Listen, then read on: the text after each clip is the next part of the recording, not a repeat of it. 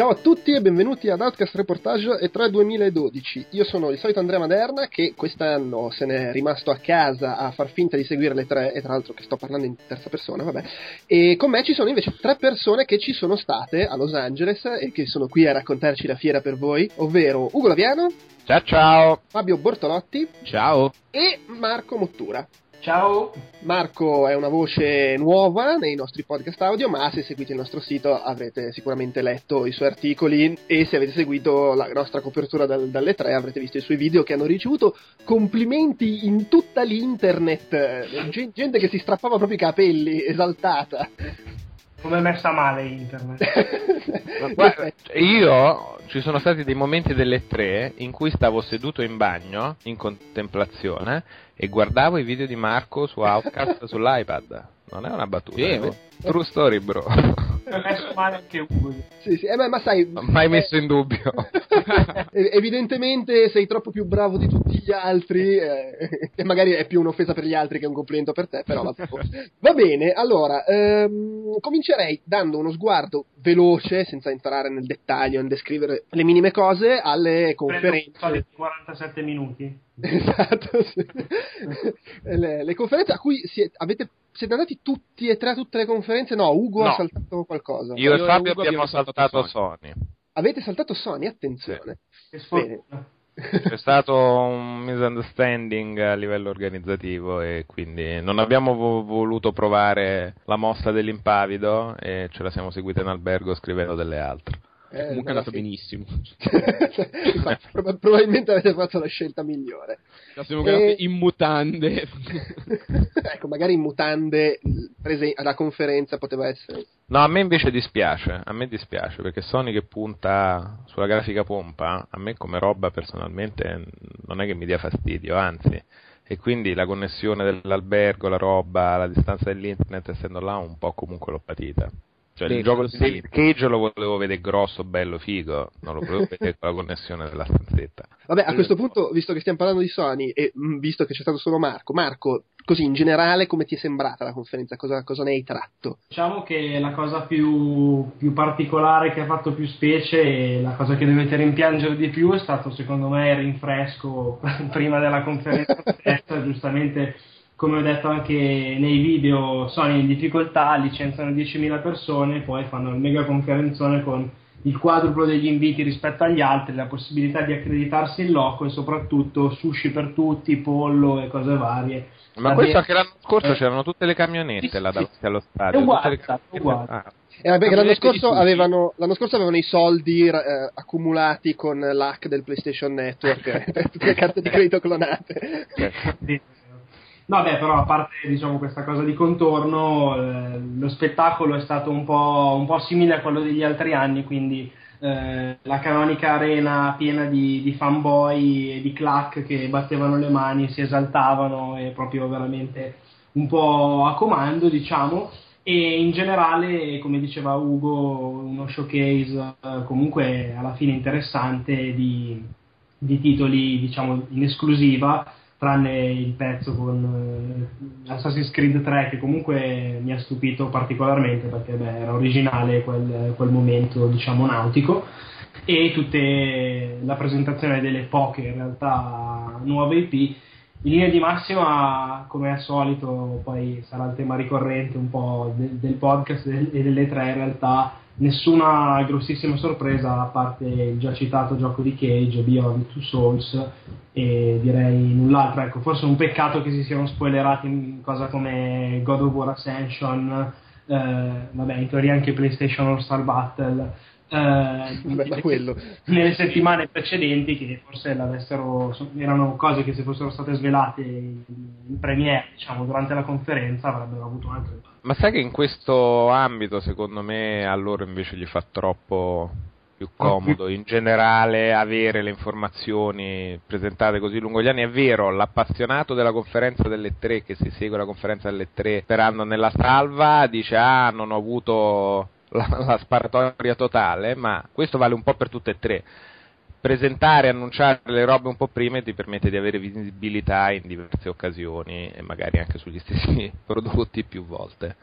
In generale. E, e, comunque si sono come tenuti... strategia di comunicazione, insomma. E comunque si sono tenuti almeno il, il, gioco di Cage come roba che non avevano sì. già fatto vedere. Sono anche tenuti le cose di vita che se le sono tenute An- ancora se le tengono. esatto. Quella la mossa dolore per me di tutto, di tutto, il fatto è stato quella. Ma oh ragazzi avete lanciato una console 5 Io ve l'ho pure fa. comprata.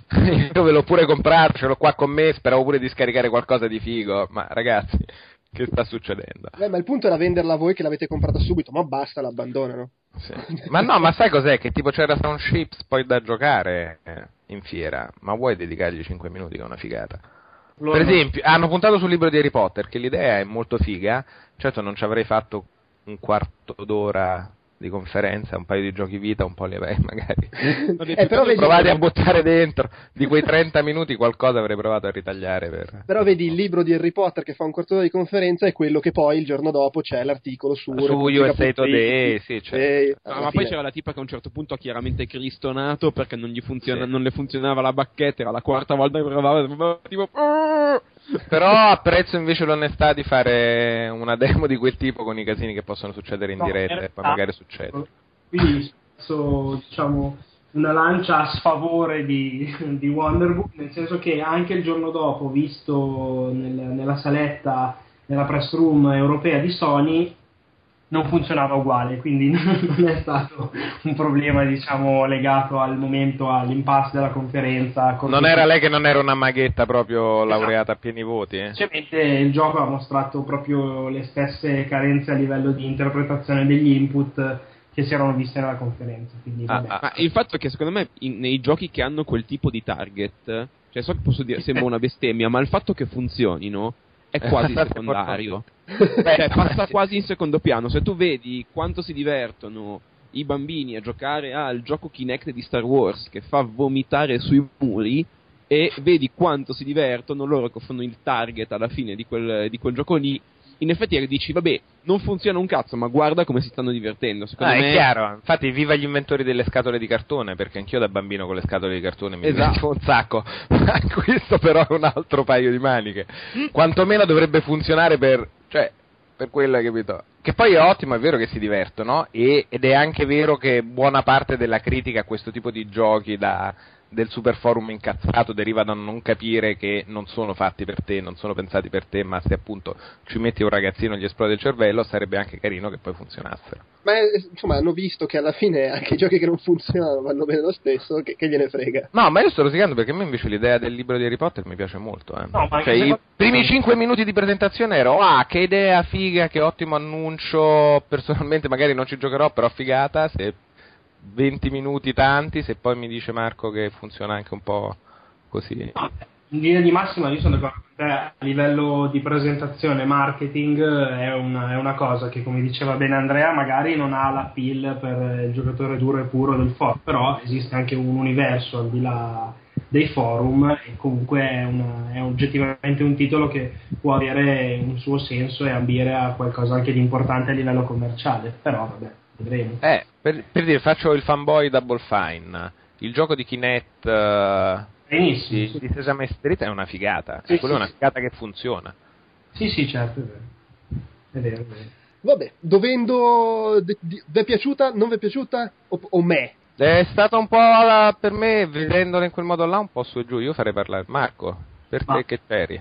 Per me, me, nel senso che eh, Ritmo era comunque, diciamo, giudicandola come show, l'ho trovata appunto carente a livello di ritmo e di brio. Giudicandola per gli annunci, quel che, quel che si sapeva, si sapeva già, le sorprese non sono state secondo me così dirompenti e vabbè, personalmente da possessore di vita, da appassionato di videogiochi e quant'altro, giudico davvero imbarazzante la situazione, con cui, il modo in cui hanno trattato il portatile, ecco dovevano mostrare delle cose già non, non, è che venda secchiate in più eh, se durante un'occasione del genere comunque un momento importante non fai vedere niente tra l'altro piuttosto l'avrei buttata non, non pensavo di arrivare a un punto del genere però a rimpiangere i target render stile Motorstorm e quant'altro piuttosto fai vedere delle cose che arriveranno magari di lì a due anni, un anno e mezzo ma fai vedere qualcosa per dare l'idea che ci sia del movimento, ecco, del fermento. Così. Sì, sì in effetti è un po', sì, un po strano. No, è un po' strano anche perché in un momento appunto in cui effettivamente cioè, sono molto d'accordo con Marco, era il caso di mostrare i muscoli, cioè. Mm, mm, mm. non Anche- c'è stato neanche un eventuale taglio di prezzo, hai Esatto, capito? Cioè, poi- c'è un po' il nascondere la bambina in cantina perché No, c'è gli ma amici poi tra al l'altro, cioè, io non l'ho comprata la vita e mh, da giocatore appassionato, al quale tra l'altro è abbastanza facile vendere le console, se guardiamo il numero di DS e Game Boy che ho, ehm, non l'ho, e di PSP, non ho intenzione, cioè non l'ho comprata al lancio e dopo aver visto questa roba ho detto, beh, buono, non la prendo ancora per un anno. La comprerò semmai tra due anni quando ci saranno forse dei giochi e forse abbasseranno il prezzo. Però, cioè, se non la compriamo noi, eh, hanno dei problemi, nel senso. E Parla, parla per te perché, eh, esatto, parla per Siamo te due a perché due. due su quattro ce l'hanno. Eh, appunto, però ha- hanno beccato solo il 50%. Cioè Sì, dovevano-. Beh, secondo me gli piacerebbe molto aver beccato il 50%, hanno beccato il 50% qua dentro. Eh, va bene, va bene, va bene, dai, andiamo avanti. Visto che avete citato Kinect e visto che si è parlato di conferenze che si erano spoilerato tutto nei giorni precedenti, Microsoft come è parsa? Microsoft mi ha molto divertito che non siano partiti con Call of Duty, ma che l'abbiano messo in fondo. Mi è piaciuto questo caso. Eh, pensavate che anche quest'anno per la vo- terza volta di fila vi facessimo 20 minuti di Call of Duty all'inizio? No, ve li facciamo alla fine. Mossa Bah! trasgressiva. Sì, Vabbè, così chi non è interessato se ne va. esattamente. Beh, poi Eh. c'è stato il momento. immo- io, a me ha fatto molto ridere quando è salito lì il Tamarro, chi era Asher sul palco. Cioè, che c'era effettivamente qualcuno che aveva fatto notare: bene, ok, questa è, è la condizione dei videogiochi nel 2012. È la conferenza di Microsoft e c'è, ha avuto più tempo sul palco eh, Asher di Halo. Cioè, Ma sai qual è la cosa che secondo me oltretutto è più infelice di questa roba? Che è un'altra cosa che nasce più da pensare di fare il titolo su USA Today o roba del genere ah, Beh, le no, l'area Asher sul palco di Microsoft che non per il pubblico in sala e il pubblico a casa che tutte le volte che ci sono personaggi diciamo comunque esterni direttamente al mondo dei videogiochi è tipo che palle via gli annunci chi se ne frega di questo che balla eh, però diciamo, veramente. è una tendenza questa qua dei, dei vipponi o pseudotali che Microsoft cavalca da anni oramai. Abbiamo visto Spielberg, vi ricordate? Abbiamo visto eh, Yoko Ono, i Beatles, sarcazzo. Eh, ma sai, finché fanno Beatles e, i Beatles e Spielberg, io comunque ci sto anche erano dentro. scazzati loro eravamo scazzati noi dai dire la verità, te la ricordi l'apparizione di Ri- quello con la cicca in bocca Cioè, proprio, che stiamo a fare qua? Quando è che ci fanno la domani? È una figata, ragazzi. Spaccatevi sugli strumenti di plastica. Ciao. Vabbè, però alla fine probabilmente l'idea è quella, fanno la conferenza con i nomi, gli annunci, le robe per i titoli su USA Today e compagnia, così la, la mandria di, di giornalisti che invitano perché poi si mangia gratis, hanno 3-4 strilli per fare l'articolo il giorno dopo o, o per fare... Cioè, alla fine la, la gente di USA Today dubito si faccia la fiera. No, figurati. sì. No. Si- si- fa- eh, il reportage, se- lo deve fare, lo fa su- sulle conferenze, su, Eh, su questi annunci qua. fanno, O kudos perché non, non ce n'è palesemente bisogno per le loro testate, quindi è passione vera. Eh no, ma no- non ce n'è bisogno, ma appunto, cioè, proprio perché non ce n'è bisogno, se ne vuoi parlare perché è il PR, dai, fammi l'articolo, e dici, vabbè, c'era Usher che ballava. Che alla Eh. casalinga di Voghera interessa Asher e non eh, Halo 4, insomma. Esatto, sì. sì. Ma noi di Outcast non siamo la casalinga di Voghera. Non Eh, so. Ah, io, io passo l'aspirapolvere tutte le sere. Ascoltando Asher, tra l'altro. ma eh, tipo, c'erano dei giochi anche o era tutto... Sì, no, non è vero. Abbiamo soltanto scherzato e, e fatto le battute dei scemi. Il ma facile, c'era, il facile Eh, humor. C'era, c'era anche Smart Glass. c'era, c'era Smart, Smart Glass che ha fatto quello che doveva fare, ma oh, c'era Halo 4 che era molto figo. Già. Sì, sì. Sì, Halo Sì, lo- 4 secondo me aveva molto, cioè noi avendolo visto in sala ci siamo presi bene, ma ha, ha avuto, cioè è, è sicuramente molto figo, molto bello e si vede tutto il bello che c'è. Eh, noi abbiamo veramente avuto quel, quel fattore subwoofer che c'era il giga impianto della morte, ogni volta che c'era un colpo di pistola ti tremava tutto. Sì, e- c'erano in sala che mimavano quello che succedeva sullo schermo, cioè esplodeva una granata e partiva un laser che illuminava la, tutta la sala, era molto super. E la nuova Beh, frontiera di. Kinect, hai in, in salotto uno che mima quello che succede sullo schermo. Però secondo me anche senza i laser e le, e le luci. No, era- no, no, è molto figo. A me comunque, io ho trovato interessante Smart Glass, ma più che altro lo trovo interessante come tendenza, perché da un lato c'è eh, il Wii U, che fa la sua cosa, dall'altro c'è eh, Smart Glass. cosa perché ci potrebbero ascoltare dei minori questo. eh. a quest'ora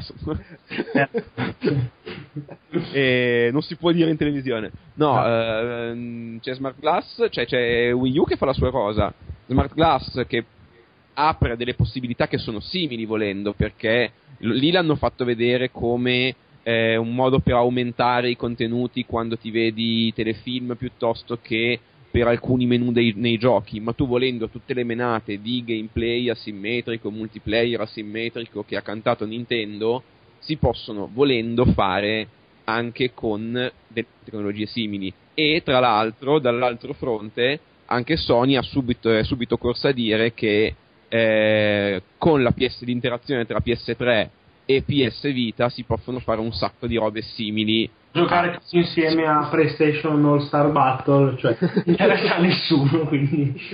Vabbè, certo, no, ma PlayStation All Star Battle è proprio una roba. va- Vabbè, facciamo finta di non averlo, facciamo finta di non averlo sentito. Però Beh, Playsta- è. PlayStation Vita, oddio, al di là magari di eventuali limiti tecnici che non so, però in linea teorica dovrebbe poter fare esattamente le stesse cose che fa Appunto, Wii U. appunto, cioè questa è la roba interessante. No, in realtà ne fa anche di più, visto che ha il touchscreen eh, multitouch, il touch di Ah, vedi. eccetera, quindi teoricamente. Sì, la, la differenza è che se hai Wii U hai anche il controller, se hai Certo. PlayStation 3 non è detto che tu abbia PlayStation Vita, No, chiaramente. no, ma infatti è sempre la, solito- la solita differenza di approccio. Cioè, Nintendo ti fa la macchina che fa quella roba lì, progettata per fare quella roba lì, e tutti quelli che ce l'hanno hanno quella roba lì. E che è stato vincente, vincente sul Wii. Ma è stato Eh, sempre vincente frammentare con le periferiche aggiuntive ed è anche la ragione per cui io sono ancora dubbioso che arriverà mai un 3DS con la seconda analogica fisso, restelato. E che quando parti con un sistema di controllo di base, andare ad aggiungere robe che si comprano in un altro modo non è mai un successo, perché per forza di cose non coprirai mai tutta l'utenza iniziale. Esatto. Sì, e, la, e la stessa Nintendo ha dimostrato di non crederci più di tanto, perché voglio dire, ha fatto il Motion Plus e cosa ha fatto? Tre, tre giochi che lo su- Sì. sono usciti, una roba del Aspetta Andrea, Motion Plus adesso è diventato integrato, eh. se tu vai Sì. a comprare da un po' di Sì, anni sì, È vero, però rimane Però- il fatto che, che hanno- sono usciti 4-5 giochi contando quelli no- non Nintendo che lo Sì. richiedono, ma ovviamente perché ci sono 40 milioni di Wii senza il Motion Plus. Però sono giochi, beh, soprattutto Wii Sports Resort che hanno venduto veramente uno sfracello, quindi comunque, in quel caso ne hanno piazzati ma comunque non è abbastanza appunto per supportare come non lo è tipo Move, non lo è stato per PS3, perché tutte le robe sul dopo, giusto Kinect ci ha fatto un po' di più, ma riuscendo appunto a presentarla come un'altra roba. Vabbè. No, comunque secondo me eh, sarà la, la- la grande tendenza di, di quest'anno dei... Cioè, il- sarà la, la nuova moda, cioè come abbiamo avuto la moda del- dei motion controls, adesso secondo me una roba che potrebbe configurarsi in questo modo sono proprio questi tipi di display, nel senso da un lato c'è Microsoft che lo puoi fare con tutto quello che hai in casa, con l'iPod, col telefonino, cioè adesso è molto probabile che un giocatore di eh, un, giocatore tra virgolette hardcore abbia un dispositivo mobile di quel tipo lì. Sony te lo fa fare con la sua console portatile e Nintendo te lo fa fare così. E già si è visto anche Watch Dogs che Esatto. subito dopo la presentazione hanno fatto vedere eh, l'integrazione con l'app per iPad. Cioè sarà, è in effetti una roba, una roba interessante, ci, possono, ci si possono fare un sacco di figate. Anche tra l'altro ci, di... ci stavano già speri- cioè è uscita. E secondo poi, me è una roba le- che stanno già facendo, hai capito? Sì, cioè, secondo me è una roba che hanno uscita la, la- l'app per Mass Effect 3 che doveva Esattamente, uscire che Sì. stanno facendo da anni in realtà che hanno fatto che ne so se ci pensate avere il controgioco su Facebook di Assassin's Creed come avevo io quando giocavo non mi ricordo quale forse l'ultimo o gli ultimi due erano dei giochi che ti sbloccavano robe dentro gli altri che chi Sì, è uguale in Mass Effect, Io- cioè, non farti giocare multiplayer, no? l'ho fatto anche là, ci sono già così, questo è semplicemente un modo di presentare secondo me in maniera intelligente questo tipo di novità che già ci sono Sì, sì, il trans- lo chiamano transmedia di solito, nel senso anche c'è, c'è anche per Ghost Recon, eh, come si chiama ma- Gunsmith. ad essere su IMDB quando sto guardando un film o a fare il check-in eh, su Miso, però è ottimo che diventi una roba integrata di base e venga riconosciuta come frontiera di ci si può fare roba. Sì, sì, sì. Diciamo una roba sulla conferenza Microsoft che il momento secondo me più bello, a parte il trailer di Halo 4, è stato quando sono arrivati sul palco i, i creatori di South Park che hanno almeno, a parte preso per il culo la, te- la tendenza appunto smart glass e quant'altro, ma secondo me hanno dato un po' di brio che, che, ci voleva perché stavamo un pochino tutti addormentandoci in quel momento. No, però c'è anche, tu, tu hai parlato prima del clack eh, nella conferenza Sony, secondo me il premio clack l'ha vinto Microsoft perché a un certo punto c'è stata gente che ha applaudito quando annun- hanno annunciato il supporto ai comandi vocali in spagnolo. Dai, c'era sei comandi eh, ma lì, lì era, era, il, era il, il, gruppetto di messicani che a Los Angeles. Là secondo me sottovalutate uno la presenza ispanica che c'è soltanto nella città di Los Angeles, ma due che c'è negli Stati Uniti in generale e nel mondo a livello di videogiochi tutto il mondo diciamo sudamericano stanno diventando numeri importanti, quindi un supporto in una roba del genere, secondo me per buona parte dei giornalisti. Sì, ma non è emozionante, cioè una roba che dici vai allo 5. Ah, ti dirò, era la cosa che mi aveva lasciato più dispiaciuto a me all'inizio quando avevano presentato, è eh, che non ci fosse il supporto della lingua italiana, che è una roba che mi avrebbe fatto dire sì, figata. Che poi hanno fatto. Appunto, noi italiani siamo quattro scemi, nel senso che eravamo ovviamente quattro scemi alle tre. Però però invece penso che una comunità ispanica forte ci sia in giro e che quindi può essere sì che sicuramente magari parte club ma anche parte pubblico, da non sottovalutare il pubblico. Vabbè, quindi in sostanza Microsoft sì, no? Me? Beh, che, che, ma qualcos'altro l'hanno detto, no? Che c'era? Ah, Forza Horizon, pure quello volendo, era abbastanza eh, sorpreso. Era, era, era, c'era Gears spoileratissimo. Eh, Gears lo, lo, considero nullo perché è spoileratissimo e poi che mi hanno fatto vedere la conferenza praticamente niente. Quindi... Sì, sì, sì. È che tra l'altro rende ancora più scemo il fatto di spoilerarlo, perché se devi far vedere veramente nulla se non un teaser da 3 secondi, allora fammelo vedere direttamente durante la conferenza. No, anche perché poi secondo me ce n'erano da cose da dire su quel gioco, si è scoperto poi in fiera. Io sì. penso... Però eh. comunque secondo me Microsoft ha fatto ha semplicemente sbagliato il ritmo perché comunque di giochi mette Call of all'inizio ne ha fatti vedere esatto aveva mettere of Duty all'inizio cioè a parte che ha fatto la, la, solita sezione adesso vi parliamo di giochi per Kinect dei quali non ve ne frega un cazzo godeteveli tutti. Però molto e... meno dell'anno scorso eh? Sì, eh beh, sì. però non hanno cioè comunque di, di roba da giocare su Xbox tra una palla e l'altra ce ne sarà sono, semplicemente hanno avuto un pessimo ritmo nell'annunciarla. Eh, eh, dai, poi c'è stato il momento Tomb Raider. Ci siamo rifatti il flash dell'anno scorso di lei che si fa malissimo, ma in un po' di modi diversi. ok. Sì, tra l'altro Tomb Raider, questa cosa che è un gioco incentrato sul fare male fisico a sta poveraccia. è un genere. è chiaro, sì. Ma infatti lì è, invito tutti, parlando di Tomb Raider, ad andare a vedere la vignetta che aveva fatto Penny Arcade, sì, sì. che non ve, la, non ve la riesco a raccontare perché è difficile, ma è perfetta, cioè è veramente una delle migliori del, di quest'anno per adesso. Fabio, io ricordo dei tuoi tweet eh, di, di, gasamento, forse per Crisis, durante la conferenza Electronic Arts? Può essere? Uh, gasamento mi pare eccessivo. Beh, però figo è figo. Però figo è figo, cioè anzi lo... lo... Fabio ma li ho pensati io. esatto. Era Ugo che twittava controllandomi tramite smart glass. Esatto. E in generale, conferenza Microsoft, cioè Electronic Arts, c'è stata roba bella? No. È stato...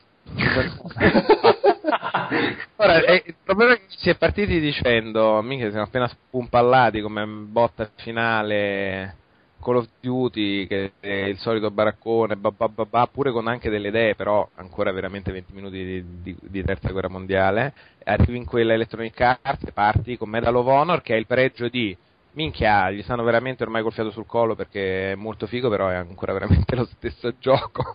Ragazzi, ho appena staccato di là e ti ritrovi in grande sbarco in Somalia, Eritrea, non so dove sono, gran casino, il carro armatino figo che va in giro, che usi il drone per sparare, però ti è sembrato di passare da una missione all'altra dello stesso. Altro davvero fotocopia che oltretutto Electronic Arts veniva da Battlefield, che a livello di direzione artistica diciamo aveva dei, dei toni cromatici molto azzurri, molto freddi, e questo invece è tutto arancione, sembra anche a livello proprio di immagine, ovviamente la grafica è molto migliore però la, la, resa, proprio l'impatto è simile davvero a, a, Black Ops 2, quindi in effetti c'era un posto continuum eh, non tanto piacevole forse. No, più che altro a me fa, colpisce molto, è ovvio, questi giochi qua vendono, vendono tantissimo, è un genere che tira esattamente così com'è, quindi ha senso che li facciano in quella maniera lì, a livello commerciale, però fottuti uniti in America. Quindi... Esatto. Però ogni volta c- c- si aggrappano a delle feature magari interessanti ma minuscole per dire ah no è tutto diverso! E hanno fatto vedere nel trailer di cioè nel trailer nella cosa di Medal of Honor Electronic Arts eh, la meccanica del breach per entrare nelle stanze che hanno fatto vedere che puoi entrare lanciando la flashbang eh, puoi entrare lanciando i coriandoli, i petardi eh, così. E meccanica nuova questo qua è un livello di cosa diverso da Call of Duty. In realtà sì, è diverso, però è quella roba lì. Comunque, scusate, ho recuperato i tweet di Fabio su Crisis. Sentiamo. allora, due nei fatti. Sì. Uh, in, in, uno hai detto finalmente uno shooter meno marrone e con più gameplay. Beh, dai. E poi figata, più gameplay di COD e Medal of Honor messi assieme. Beh, sì, sì, dai. Oh, okay. Mi, rimango, rima, rimango fedele ai miei tweet, assolutamente. Cioè, comunque Crisis cioè dopo cioè, Crisis ti puoi muovere anche sui lati per esempio. Puoi, puoi andare su attacco puoi farti un sacco. Io l'ho giocato Crisis ed è veramente massiccio. Quella demo là è veramente figa. No e, e, poi c'è da dire che in effetti io lo farò io ho giocato appunto quella demo lì anch'io dopo e se lo vuoi giocare bim bum bam va benissimo. Se lo vuoi giocare stealth è molto divertente è fatto, fatto nella maniera giusta. Cioè proprio è uno sparatutto, è uno shooter eh, con del gameplay che non è la solita mh, mm, il solito tiro a segno su binari. Ma soprattutto è uno shooter con del gameplay che non è scontato, voglio dire. No, infatti, cioè, eh, ma gli altri sono, cioè, si sono sempre evoluti su quella fetta di mercato che mette dentro il gioco e va dal punto A al punto B e gli va bene così perché succede bim bum bam, si diverte, esplode tutto No, e poi ragazzi, gli altri alla fine una cosa che bisogna dire è che sono pensati comunque per essere giocati in multiplayer, cioè il single player è un accessorio alla fine. Eh no, non è vero, sono pensati per fare entrambe le cose, perché c'è un sacco di gente che compra, eh, che compra un Call of Duty, compra un Call of Duty e un FIFA all'anno e quel Call of Duty lo mette dentro, ci gioca, siccome è una persona che magari non gioca tantissimo, è il suo momento in cui gioca, si fa queste 7 ore di campagna, 6 ore e poi non giocherà mai all'online. In realtà sono proprio due cose diverse. Quelli che giocano online sono molti di più, dai, di quelli che. Di no, sicuramente, però è un pubblico sì. comunque che si. cioè che si sovrappone abbastanza. Io tra tutti tendo a dare un assaggio del multiplayer, magari ci passo un po', ma non quanto in realtà passo anche sullo stesso COD, nella campagna veterano o nei vari Beh, però Call of Duty è proprio l'emblema del gioco sì. che, che, chiunque gioca cioè chiunque tra eh, virgolette eh, l'esempio fatto da Fabio il FIFA che quello si prende e la campagna se la spara ma non... sì no no no ma intendo però è, è, è forse il, il, gioco di più in assoluto che anche la, la, la, gente che non è troppo appassionata va a giocarselo online. Cioè se tu senti le interviste agli sportivi americani dice, ma, ma tu giochi ai videogiochi? Sì tutti giocano a Call of Duty tutti tutti, cioè forse un po' trascende. La, sì, la... ma che poi tra l'altro cioè, se ne fa sempre eh, tanto parlare male alla fine di Call of Duty. Io devo dire che secondo me in quello che fa è un bellissimo gioco, cioè un gioco che fa quella roba lì e la fa benissimo. Il fatto ma che no, assolutamente, i coglioni di quella roba. Vai, loro lo fanno sempre benissimo e, e in particolare Treyarch secondo me sono bravissimi, fanno quella roba lì, trovano tutto sommato tut- il modo di farlo in maniera che non sia vergognosa.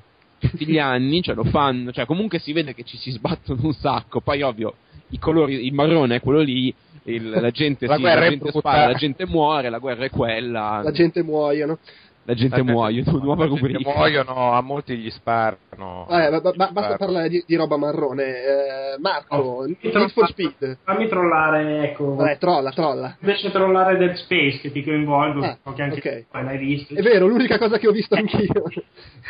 no, devo, quello lo registro come la mia personale delusione, diciamo, della conferenza Electronic Arts, perché parlando da fan della serie, non tanto per la coop, che sì, beh, sul momento mi ha, mi ha un pochino traumatizzato, però soprattutto poi avendo anche visto la presentazione a porte chiuse, eccetera, la cosa che mi ha lasciato più sbigottito è l'inevitabile, cioè no, l'evitabile, no, l'inevitabile, l'evitabilissimo direi, eh, cambio proprio di ritmo, di passo e di meccaniche, cioè è diventato proprio uno shooter nudo e crudo, il fatto che abbiano inserito i nemici umani che fortunatamente non hanno fatto vedere durante la conferenza Electronic Arts, non, non a caso secondo me non li hanno mostrati, cioè, per me ha snaturato quello che è l'essenza della saga e quello che mi faceva così tanto come dire, piacere di, di, Dead Space, il fatto che avesse un po' raccolto l'eredità diciamo spirituale e anche un pochino ludica di quello che è stato Resident Evil in passato. Eh, e secondo me è proprio esattamente quello che è successo, cioè è diventato Resident Evil 5.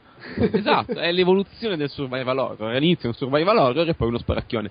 Ma c'è stata la dichiarazione in questi giorni proprio di Sony, di, di, di Electronic Arts, se non sbaglio, che ha detto che eh, lungi da noi tradire le origini Vabbè, della serie, però un'IP grossa e costosa come Dead Space eh, deve avere appeal per un audience più ampio e sì, quindi sì, sparacchioni. C'ha, c'ha bisogno di soldi e quindi... No, no, è chiaro, però dispiace comunque perché va effettivamente a pungere sul vivo quello che era il suo nervo cioè è difficilissimo quando sei in coop con la radiolina che parli, avere la scena della tensione lenta, le robe che possano funzionare. Guarda, Soprattutto io, io... quando il tipo parla come nella demo che si è vista nel gioco. Cioè lo lasci a lui ed è un fuck bro facchiea che è veramente sì. disarmante, è veramente disarmante.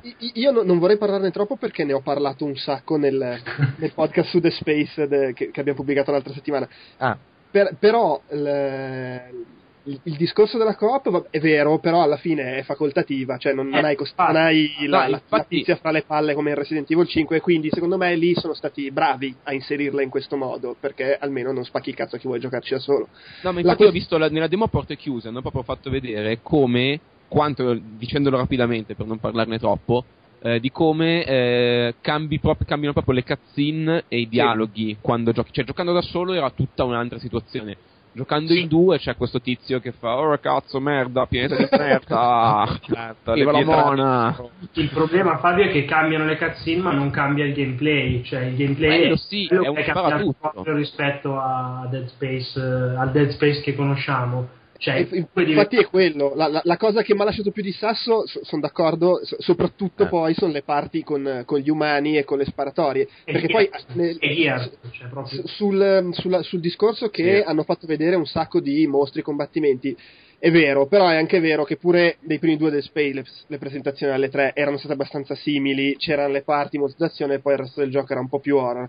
Però le sezioni con gli umani non c'entrano veramente un cazzo con Dead Space. Ma poi fanno cagare, cioè, comunque si vedeva che questi umani si muovevano come dei deficienti, cioè, se si muovono, fai, sono, sono deficienti come i necromorfi. poi ecco, come altra roba generale, la voglia di fare casino è diventata talmente assordante che ci siamo dimenticati di un altro che ci ha provato durante la conferenza Microsoft, Splinter Cell, uno dei pochi annunci nuovi, Splinter Cell uh, Blacklist. Sì, sì, e pure lui non sembrava Splinter Cell perché per far co- per trovarsi sullo stesso palco di Call of Duty, dei Medal of Honor e delle robe, tipo, ah, c'ho il bordello dei terroristi, boom! No, beh, però devo dire che quello, quello, lì è proprio il fattore demo live, nel senso che per, per forza di cose lo buttano un po' più sul casino.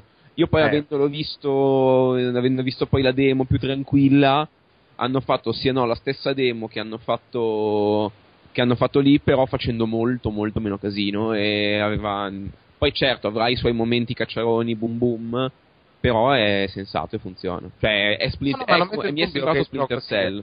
Sia, non, non, metto in dubbio che il gioco sia così, eh, metto in dubbio il modo in cui hanno scelto di presentarlo, facendolo correre fianco a fianco degli altri quando alla fine è un altro gioco, i suoi meriti dovrebbero essere secondo me illustrati in maniera diversa, ma non perché tipo sia Bruto A diventato super americano del bordello che magari comunque è diventato.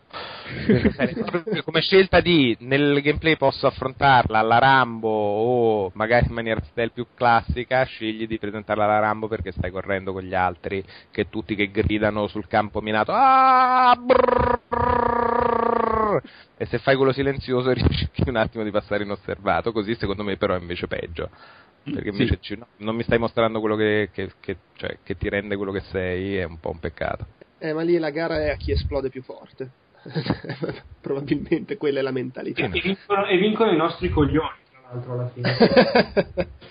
non hai tutti i torti. Ugo, dopo aver parlato per un quarto d'ora di roba marrone, parlaci un attimo di Nintendo. ah, partiamo con la conferenza Nintendo. La conferenza Nintendo ha avuto il pregio di partire bene. Sì, però, è, però, è, finita male, dai, diciamo. no, è finita 10 secondi dopo. È, è finita scendendo. Hanno scelto, loro hanno scelto una strategia di comunicazione come quella di cui si parlava prima in maniera ancora più estrema, facendo una pre-conferenza prima della conferenza vera quando tutti i giornalisti sono in viaggio per l'America o appena arrivati e quindi ti trovi tipo che, che l'internet mi dice che c'è una pre-conferenza, cosa?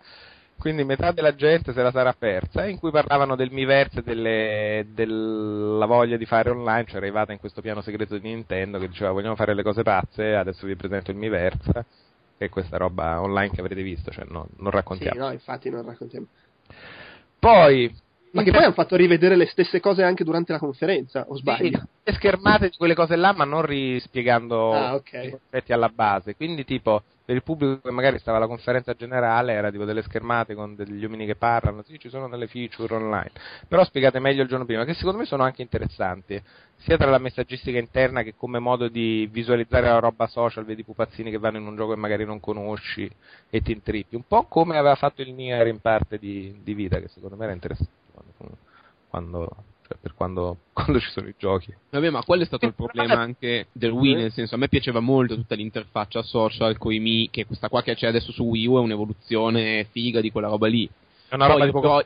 Qui ha un senso su internet, eh, non soltanto eh, quando sì. ti... Però appunto sono delle funzioni che se, ci, se, fa, se ti fanno tanti giochi, allora fanno delle, una console che accendi quotidianamente e quindi ti affezioni a quella roba come mi sono affezionato a Street Pass e a quelle robe lì del, del 3DS se invece mi fai uscire un Super Paper Mario, un Super Mario Galaxy e uno Zake Wiki e poi per due anni non fai uscire niente di cui me ne freghi qualcosa, quella funzione social no. se ne va tutta cagata. Poi ragazzi aspettiamo un attimino ad avvicinare due concetti distantissimi come Nintendo Online perché comunque non hanno chiarito nulla per quanto riguarda l'infrastruttura online del Wii U, quindi cioè, aspettiamo. No, è chiaro, però il tentativo comunque mi sembra interessante e soprattutto diverso da quello che ho visto altrove mandarsi tipo di, avere le chattine, messaggini, vedere pupazzini che si avvicinano ai giochini degli altri, secondo me è carina come interfaccia online. Poi, chiaro, la messa in pratica e i titoli che lo supportano, innanzitutto.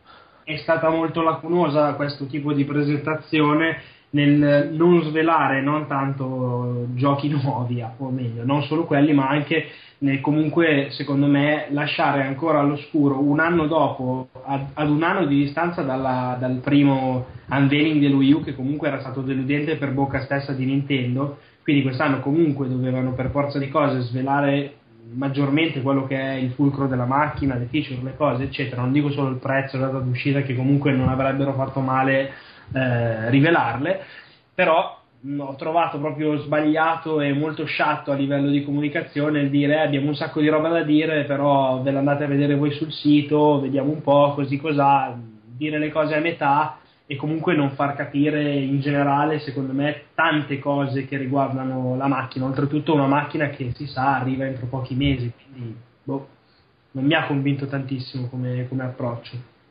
No, sono d'accordo con te, ma è abbastanza storico di Nintendo quando si tratta di scendere nelle feature di sistema e le robe più appunto super tecniche, o le rilasciano molto nel tempo o frammentano. Qua no, hanno avuto secondo me il difetto di frammentare annunci e quelle informazioni là Nintendo tende a non dartele mai nelle sue conferenze, cioè non si mette mai a spiegarti i codici amico funzioneranno con 15 cifre che vediamo qua dietro, tutte robe che poi scopri effettivamente quando è utili da sapere sicuramente.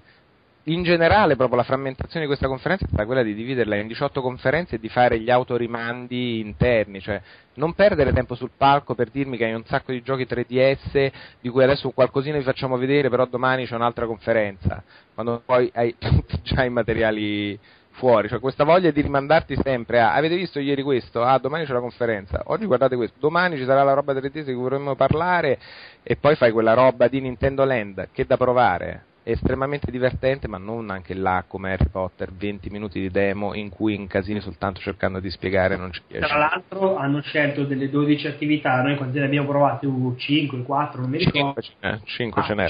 Tra l'altro secondo me oltretutto la meno, la meno spendibile, la meno immediata, cioè mettevano quella di Animal Crossing col nascondino, che è una minchiata, però è divertente, fa, ti fa sorridere come un cretino e risultava secondo me anche più piacevole per chi guardava da casa o dalla sala. Ecco. Sì, sì, sì, sì, assolutamente. E poi ho trovato anche, ultima cosa su, sulla conferenza di Nintendo, abbastanza deludente e preoccupante il, il rapporto con le terze parti nel senso, un anno fa hanno mostrato Wii U e hanno detto ci sarà anche il supporto delle terze parti con Darksiders 2, Batman, eh, Lego e qualche altro gioco di cui non ricordo. A un anno di distanza è sparito Metro Last Light, abbiamo guadagnato Mass Effect 3, però per quanto mi riguarda è troppo poca roba, cioè in un anno avrei, mi sarei aspettato, ok, questi erano i giochi già annunciati, nel frattempo abbiamo guadagnato molti altri titoli importanti e molte altre cose cosa che invece non ho visto. Oltretutto, dare così spazio a un gioco come Batman, che se vuoi parla in teoria agli hardcore, che però quegli stessi hardcore Batman se lo sono giocato n mesi fa. Non capisco bene che senso abbia. Eh. No, infatti, la... quello, quello, è assurdo. Anche, vabbè, magari ci saranno gli accordi con Warner oh, e, vai, e vai a sapere. Però è assurdo che l'unico gioco terze parti a cui dedichi tanto tempo, a parte magari Rayman, sia un gioco che è uscito cioè che quando esce Wii U sarà uscito da un anno, considerando che comunque ci sono altri giochi annunciati che usciranno su Wii U e soprattutto considerando che Assassin's Creed c'era in tutte le conferenze, tanto voleva metterlo anche qua. Sì. Considerando che tutto è proprio figo. Sì, ma quello, ma anche tutto. Rayman in realtà è stato più, se non, non ricordo male, nella conferenza Ubisoft. Ubisoft è, vero, è vero. Nintendo l'hanno fatto vedere un trailer. Una volta la cosa da dire è che è vero che è infelice la scelta di Arkham Asylum o Mass Effect 3 un anno dopo che ormai la barca è passata. Però Assassin's Creed 3 invece praticamente immagino sarà uno o due mesi di distanza massimo dall'altro. Sì, magari, magari neanche. No, io trovo... praticamente proprio figo da mostrare invece in conferenza ed è soprattutto ha fatto meglio Ubisoft nell'utilizzare le capacità del paddino di Nintendo che ha fatto Nintendo a parte appunto Nintendo Land che c'ha un sacco di idee pazze per il multiplayer asincrono però Ubisoft con Zombie U ha fatto delle robe molto interessanti col pad che secondo me era figo mostrare in conferenza invece di un trailer di quelli che boh così si capisce poco e niente ma la, la, cosa tragica eh, poi, eh, dal, dal sì. mio punto di vista di, di, di, Arkham City nella conferenza, è che immagino l'idea sia, oh guardate, Hardcore Gamer, ci saranno anche questi giochi su Wii U, ma il messaggio che ne traggo io è, oh guardate, Hardcore Gamer, a parte che arriva eh, Arkham City in ritardo, ma su Wii U ci saranno i giochi come erano su Wii, con, uh, uguali ma con le cazzatine del controller in più di cui alla fine non me ne frega niente, e oh figata, ci saranno i giochi con la grafica come su Xbox 360 e PlayStation 3, che fra due anni No, ma tra l'altro, oltre, giustissime tutte queste cose, ma soprattutto io reputo piuttosto grave il discorso di dire ok, ci sono questi giochi,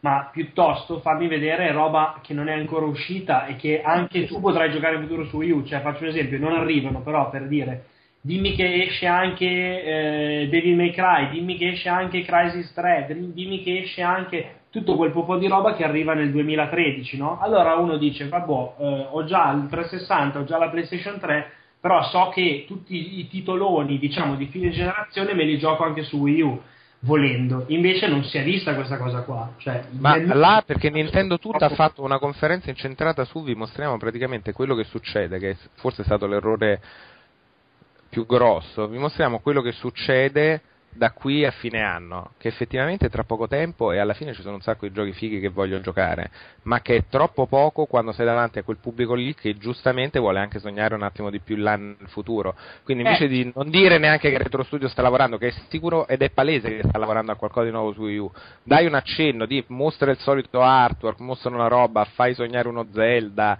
anche su 3DS per esempio invece di rimandare al giorno dopo con Paper Mario che è fighissimo, ma mostrano anche direttamente là, ma che ti frega, ma perché no? Sì, ma anche il giorno dopo, oltretutto rimandi al giorno dopo promettendo chissà quali annunci epocali, devo far vedere una valanga di roba e poi per carità ci sono state comunque cose interessanti, Castlevania è divertente, sembra bello, Paper Mario è delizioso e quanto vuoi, però anche lì non c'è stato il gioco che nessuno si aspettava e che invece è arrivato cioè, pure lì non hanno fatto vedere niente di così dirompente, di così inatteso. Boh. Vabbè, ma eh, è anche un po' l'informazione dei videogiochi che gira in maniera. cioè, con, col, cioè internet ha preso sempre di più. Eh, vedere l'E3 dal, sul posto e vedere l'E3 da casa, per certi versi, lo vedi, lo vedi molto meglio da casa e lo diciamo sempre. È proprio l'informazione dei videogiochi che è cambiata. Nel senso che non, ha, non, ha, più senso aspettare l'E3 per fare i propri annunci, ma gli annunci vengono, se ci, se ci fai caso, scaglionati durante l'anno, il che vuol dire che quando arriviamo all'E3 ci sono, sì, cioè quanti giochi nuovi hanno annunciato questi 3? 4? 5? Eh, appunto, però gli altri anni non era proprio così, dai. È una console nuova poi. È, è anche quello, cioè che gliene frega Ubisoft di presentare 8 giochi nuovi, però Nintendo che deve lanciare la sua nuova console magari dovrebbe pomparcela un attimo. Quello sì, chiaro che è lo stesso discorso di vita, eh, che vabbè è già uscita, ma comunque. Ma tra l'altro, eh, partendo dal presupposto che Nintendo non ha detto nulla di ufficiale sulla potenza effettiva della macchina e che ci sono solo mh, mm, appunto voci e indiscrezioni che dovrebbe essere un po' più potente di Xbox, un Xbox e mezzo, una PlayStation fratto un Xbox per due qualcosa di simile. Come vi sono sembrate le robe che hanno fatto vedere a livello di grafica proprio? Mi sembra in linea perché Ra- Rayman è effettivamente pazzesco da vedere, ma perché sì. come era ancora di più dell'Origins, ma più per una questione di stile, immagino che eh, infatti, sì. questioni prettamente tecniche. E poi Batman, la demo, inizialmente con delle texture pure incerte, però poi non so se è un problema di cache della demo, di cosa, della versione, dell'ante, poi si riprende, le carica bene e effettivamente sembra uguale all'altro con in più un po' di robe sul paddino. Zombie U tecnicamente invece è un po' indietruccio, non ha una bella faccia, però a confermare che non, non, è quantomeno indietro al resto se vogliamo usare Assassin's Creed come metodo di paragone Assassin's Creed 3 è una figata pazzesca come è una figata pazzesca anche su 360 PS non però non è quella roba di dici ah oddio non ce la fa neanche a fare quella roba là no fa tipo la roba navale e, e ci sbavi come ci sbavi guardando lo schermo accanto però ci sbavi a me comunque ha fatto impressione vedere New Super Mario Bros. in HD. Sì, là sono cioè, belli, c'erano dei fondali molto belli. No, ah. ma al di là di, di, quanto sia bello o brutto, cioè il fatto di vedere finalmente quel gioco in HD, sì. c'è avuto un attimo di no, aspetta, cioè, si, si, è rotto il mondo, cosa sta succedendo? Esatto, beh, ma quello là è delizioso anche Pikmin, cioè adesso parlando delle cose buone, a prescindere dalla conferenza, la cosa buona da dire è che secondo me i giochi ci sono invece e sono anche abbastanza fighi, quindi come lancio, se effettivamente da qua ai prossimi sei mesi, io non, non mi sembra di dire brutto. Sì, sicuramente manca lo sguardo al, futuro, al futuro più lontano e mi dispiace un po' che Pre- abbiano presentato due Mario che siano della serie New, ma sia la New Super Mario Bros. Quindi comunque quelli 2D. Sarebbe stato più carino là anche differenziare e mostrare tipo su Wii U un Mario che utilizza un a un po bestia. Eh, cosa. Perché sì. cioè, sono, sono, tutti belli, eh. io alla fine mi ci diverto, mi piacciono, però cacchio, cos'è il quinto? Sono il quarto eh, e il quinto. Sì, ci ho pensato anch'io oggi. Mario Bros, voglio dire, anche su NES erano usciti 5 ma- Super Mario 4, 5 Super Mario Bros, però cacchio erano tutti diversi. Qua è il quinto gioco che se li guardi da lontano non ti accorgi quale è eh. uno e qual è l'altro. No, ma più che no, altro, più altro proprio... un Mario che mi fa scoppiare il cervello quando lo vedo, come è stato Galaxy la prima volta e poi quando uno ci gioca. Cioè quella roba e dici, minchia, effettivamente riescono ancora a fare delle robe che non ce la fa nessun altro oltre. Invece mi fai il nuovo con i fondali fighi dietro con lo scoiattolino, le robe, quel gameplay sopraffino, ma che non si sposta di una virgola perché è quello tradizionale. No, più che altro appunto sono, cioè a me, sono, a me era piaciuto New Super Mario Bros. Eh, sul DS, con moderazione tra l'altro, cioè sicuramente non il mio Mario preferito, comunque gradevole. L'ho giocato poi su Wii dicendo sì, ok, va bene, è ancora la stessa roba.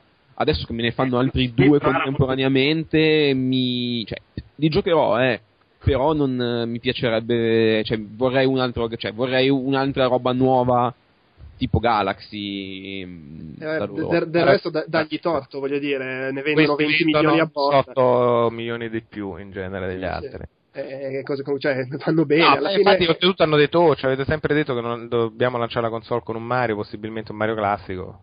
Lanciamo una console, diamo un Mario classico. Permettetemi una cosa su Nintendo Land, tra l'altro eh, che alla fine provandolo anche in compagnia di Ugo appunto si è, si è rivelato pada alla mano comunque carino, divertente e tutto quanto.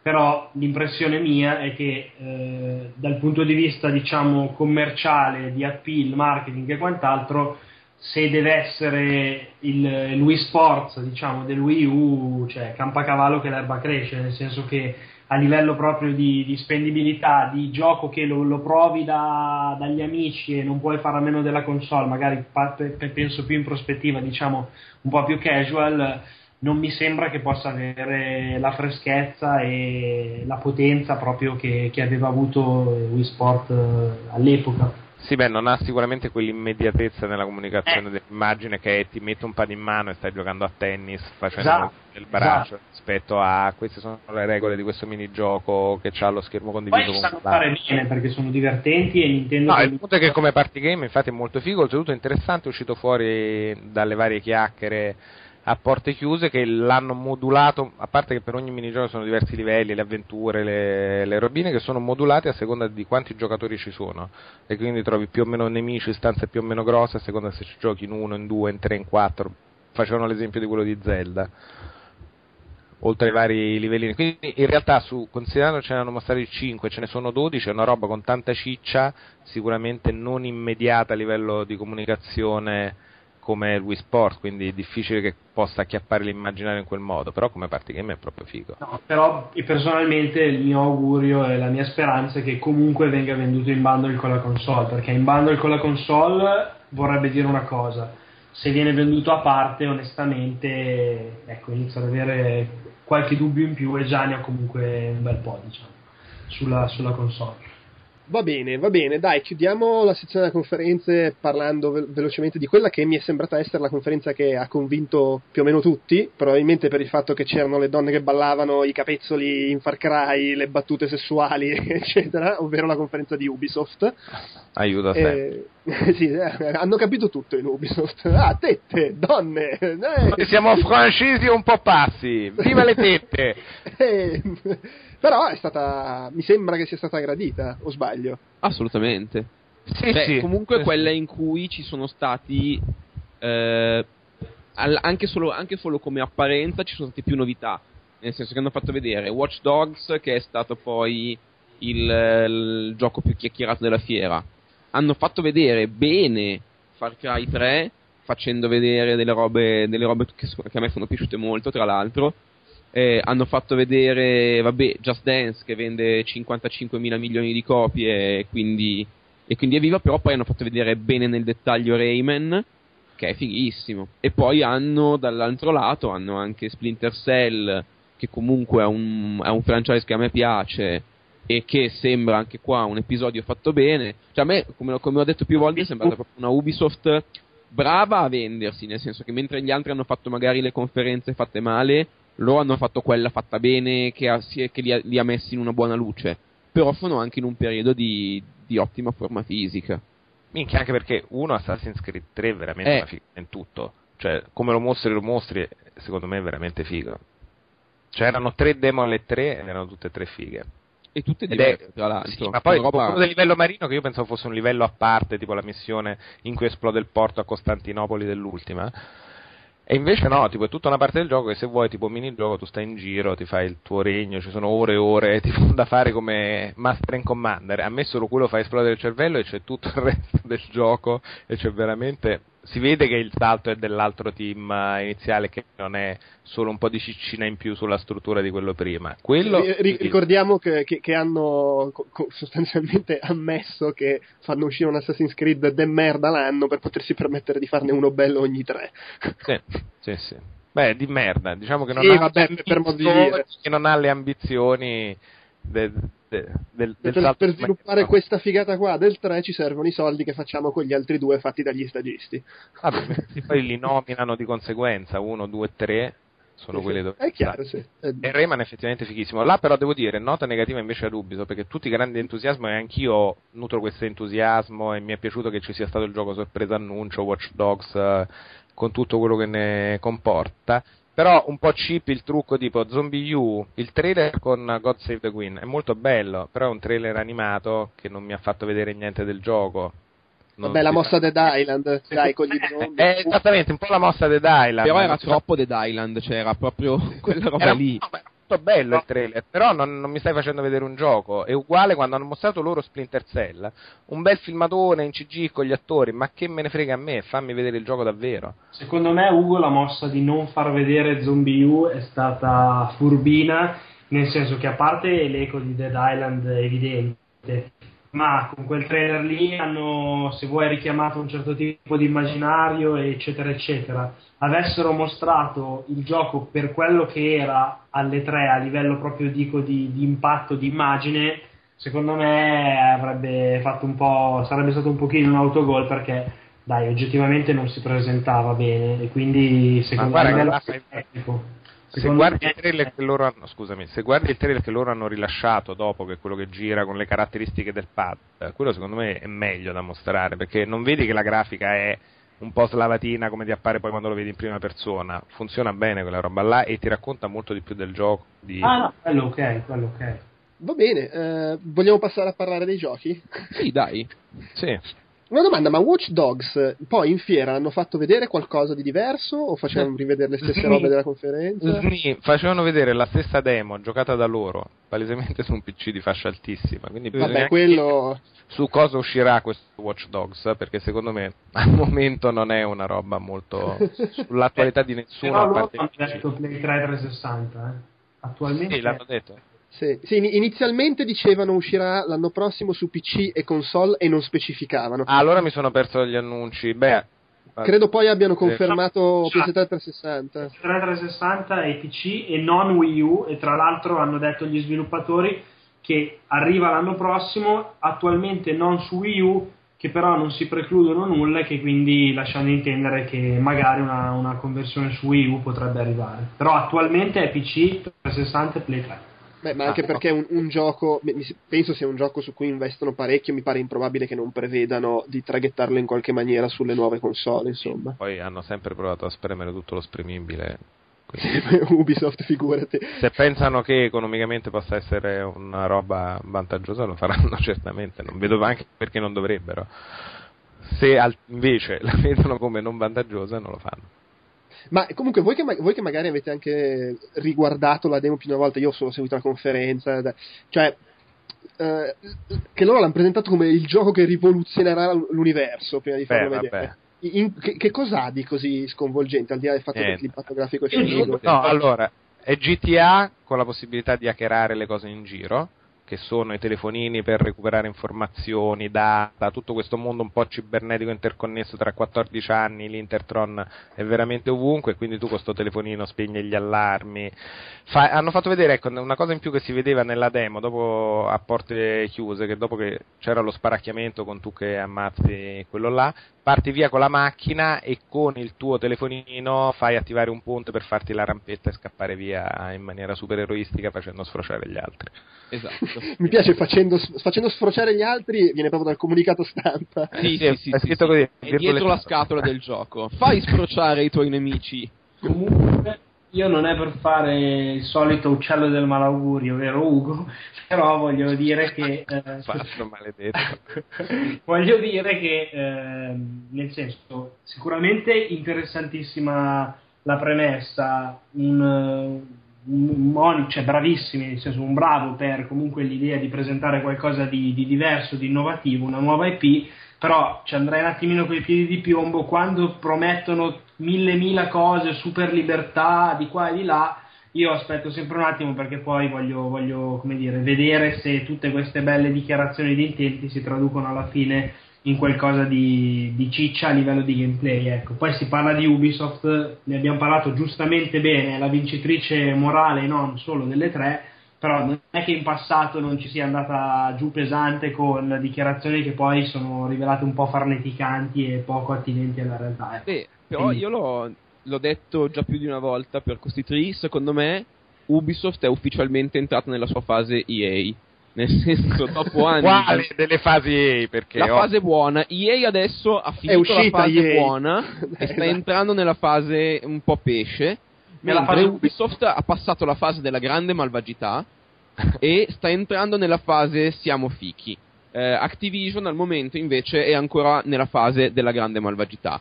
Eh, a un certo punto Le poi tutti sul terreno del male, se non fosse per le questioni Vince Zampella, se la riderebbe proprio la grande. Ma infatti, secondo me Activision è un po' oltre la malvagità, è più in quella fase, ma sì, ma che cazzo me ne frega, tanto c'è Call of Duty. Ragazzi, divertiti. Eh vabbè, ma era la fase in cui era, e- era la fase in cui era Electronic Arts prima di diventare buona, eh. Cioè che cazzo me ne frega, c'ho tutti, c'ho EA Sports, eh, c'ho Madden, succhiatemelo.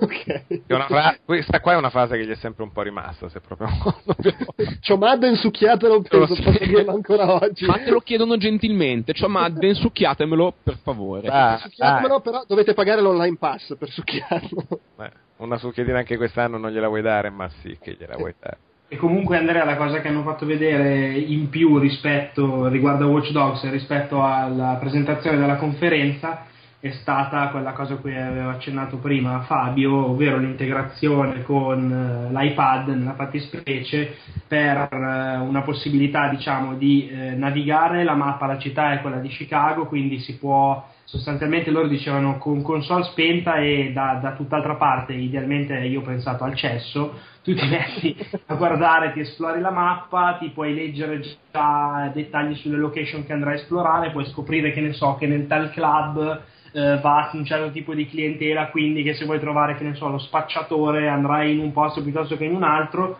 puoi interagire con le partite degli, avver- degli avversari, degli amici, non si è ancora capito, non l'hanno voluto ben svelare, comunque promettevano la possibilità di hackare le partite degli altri, cose del genere, e anche di, eh, questo è un po' tipo quello di, che fa Mass Effect attualmente con l'iPad, dicevano per esempio si vedeva nella demo eh, all'interno del locale c'era la tipa che parlava tu le accavi, le accavi il telefono e scoprivi che sostanzialmente ti stavano osservando. Ecco, loro dicevano quel telefono lì che voi avete hackato eh, adesso è vostro, se voi tramite questa applicazione qui continuate a tampinare la, la, tipa, le mandate dei virus tramite la banca e quant'altro. Lo stalker, potete... se fate lo stalker.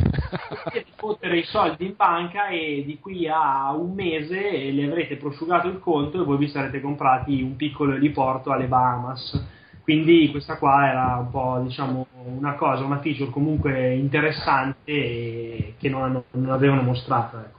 Oh, ottimo. Tra l'altro hai detto un'altra cosa che a me ha intrigato, un dettaglio, ovvero Chicago, che è una città poco usata nei videogiochi, ma secondo me è molto bella e quindi mi, mi, non mi ero accorto che fosse ambientata a Chicago. Sì, ottimo. Sì, sì. Ottimo, ottimo. Comunque abbiamo parlato di stalkeraggio, eh, dici un po', Tomb Raider, la, la, Lara Croft, ma eh, a parte questo lieve elemento Uncharted che si è percepito durante la conferenza, c'è, c'è, c'è altro che magari hanno fatto vedere nella presentazione?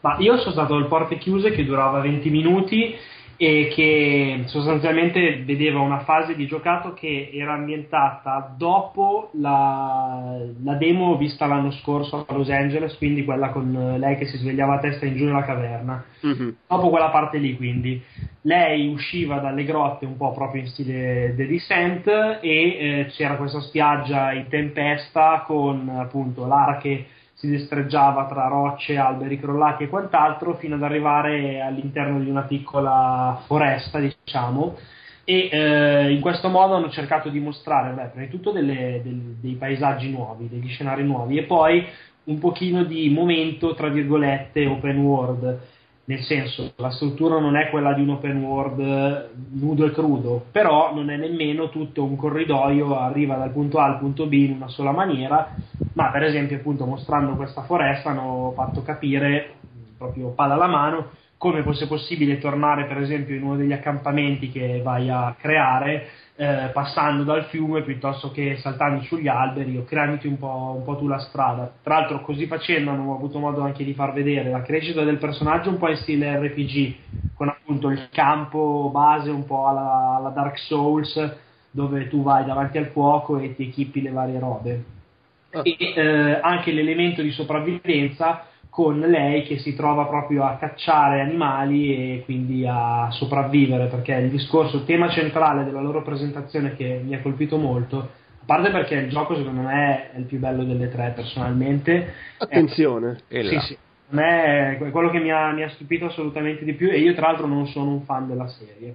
Eh, comunque al di là davvero a livello diciamo di narrazione a livello proprio di cinematografia è qualcosa di, di, spettacolare. Comunque la cosa fondamentale che loro hanno rimarcato più volte era che sono passati da Lara come eroe eroina a eh, Lara come sopravvissuta quindi proprio un cambio di tono e il fatto che lei si ferisca, si faccia male e quant'altro alla Fantozzi, l'abbiamo visto, ne abbiamo parlato tutti, vuole rimarcare il discorso che eh, mi faccio male, mi ferisco, eh, cado, ma non mollo e soprattutto mi rialzo. E il fatto di farla cadere in senso fisico, diciamo, e neanche metaforico, è la, secondo almeno questa visione, l'intenzione dei sviluppatori, un po' la forza del gioco, ovvero sì, mostrare il lato più debole di, di, di lei. Non la trovi ridicola come cosa, nel senso è molto anche a me è piaciuto moltissimo e l'ho trovato molto interessante per tutta una serie di motivi, ma mh, mm, cioè e ci sta che la facciano cadere, che si faccia del male, così, ma sembra veramente una vignetta della settimana enigmistica. No, dove... Te lo dico io cosa sembra. Sembra quando Homer cade giù con la barella eh, esatto. nel canyon dopo aver fatto la mossa con lo skate. Cioè che continua a prendere malissimo. Esatto, e Peter Griffin fa ah, ah, quella roba là sul ginocchio. Esatto, cioè... ah, lei che però fa le robe di Homer. Cioè precipita in un canyon sbatacchiando su ogni singola roccia, l'ambulanza la porta via e la sbatte contro un palo e ricade giù. la roba Onestamente, cioè, secondo me è vero che hanno calcato forse un po' troppo la mano su questo aspetto qui, però mh, è fatto talmente bene, eh, talmente secondo me proprio d'atmosfera, che mentre me lo giocavano di fronte, eh, cioè, ho pensato, sì, cazzo, è un po' sfigata, cioè, il momento in cui per prendere l'arco che è agganciato sostanzialmente a un tizio che avevano impiccato chissà chi, lei ce l'ha lì a portata di dito, oscilla sul ramo e ovviamente il ramo si spezza e cade giù tipo di spalla, dice vabbè forse state veramente un po' esagerando. Però sì, ma vai a Lourdes nel senso esatto. e stai attento dove metti i piedi nel senso ti, Però, se, se, se, stai notando che ogni, che ogni 30 passi che fai ti fai del male e infili i piedi nelle tagliole o sugli spuntoni arrugginiti o sono calci in faccia, stai attenta, nel senso cammina un po' più cioè, se fosse in un film, se fosse in un film in cui succede, cioè ok esperienza cinematografica, ma se tu vedi un film in cui il protagonista si fa costantemente male in quella maniera, sfocia nel, veramente nel comico. Più, più, che altro, secondo me, scusa, poi Marco, poi ti, ti, ti cedo la parola, secondo me la cosa si crea un po' la, la, la, nuova versione della dissonanza stile eh, GTA dove c'è la trama matura però poi quando giochi investi le vecchiette qui c'è il gioco che nelle cutscene ti fa Lara fragile che viene pestata a sangue poi però inizi a giocare ti sparano le fucilate in faccia e continui a camminare come se niente fosse e poi soprattutto ti spacchi il braccio ti spacchi le gambe sei piena di ferite e poi corri e poi, eh, sì, ti, sì, e poi ti appendi, fai dei salti allucinanti. Cioè, Però siamo dei rompicoglioni, eh!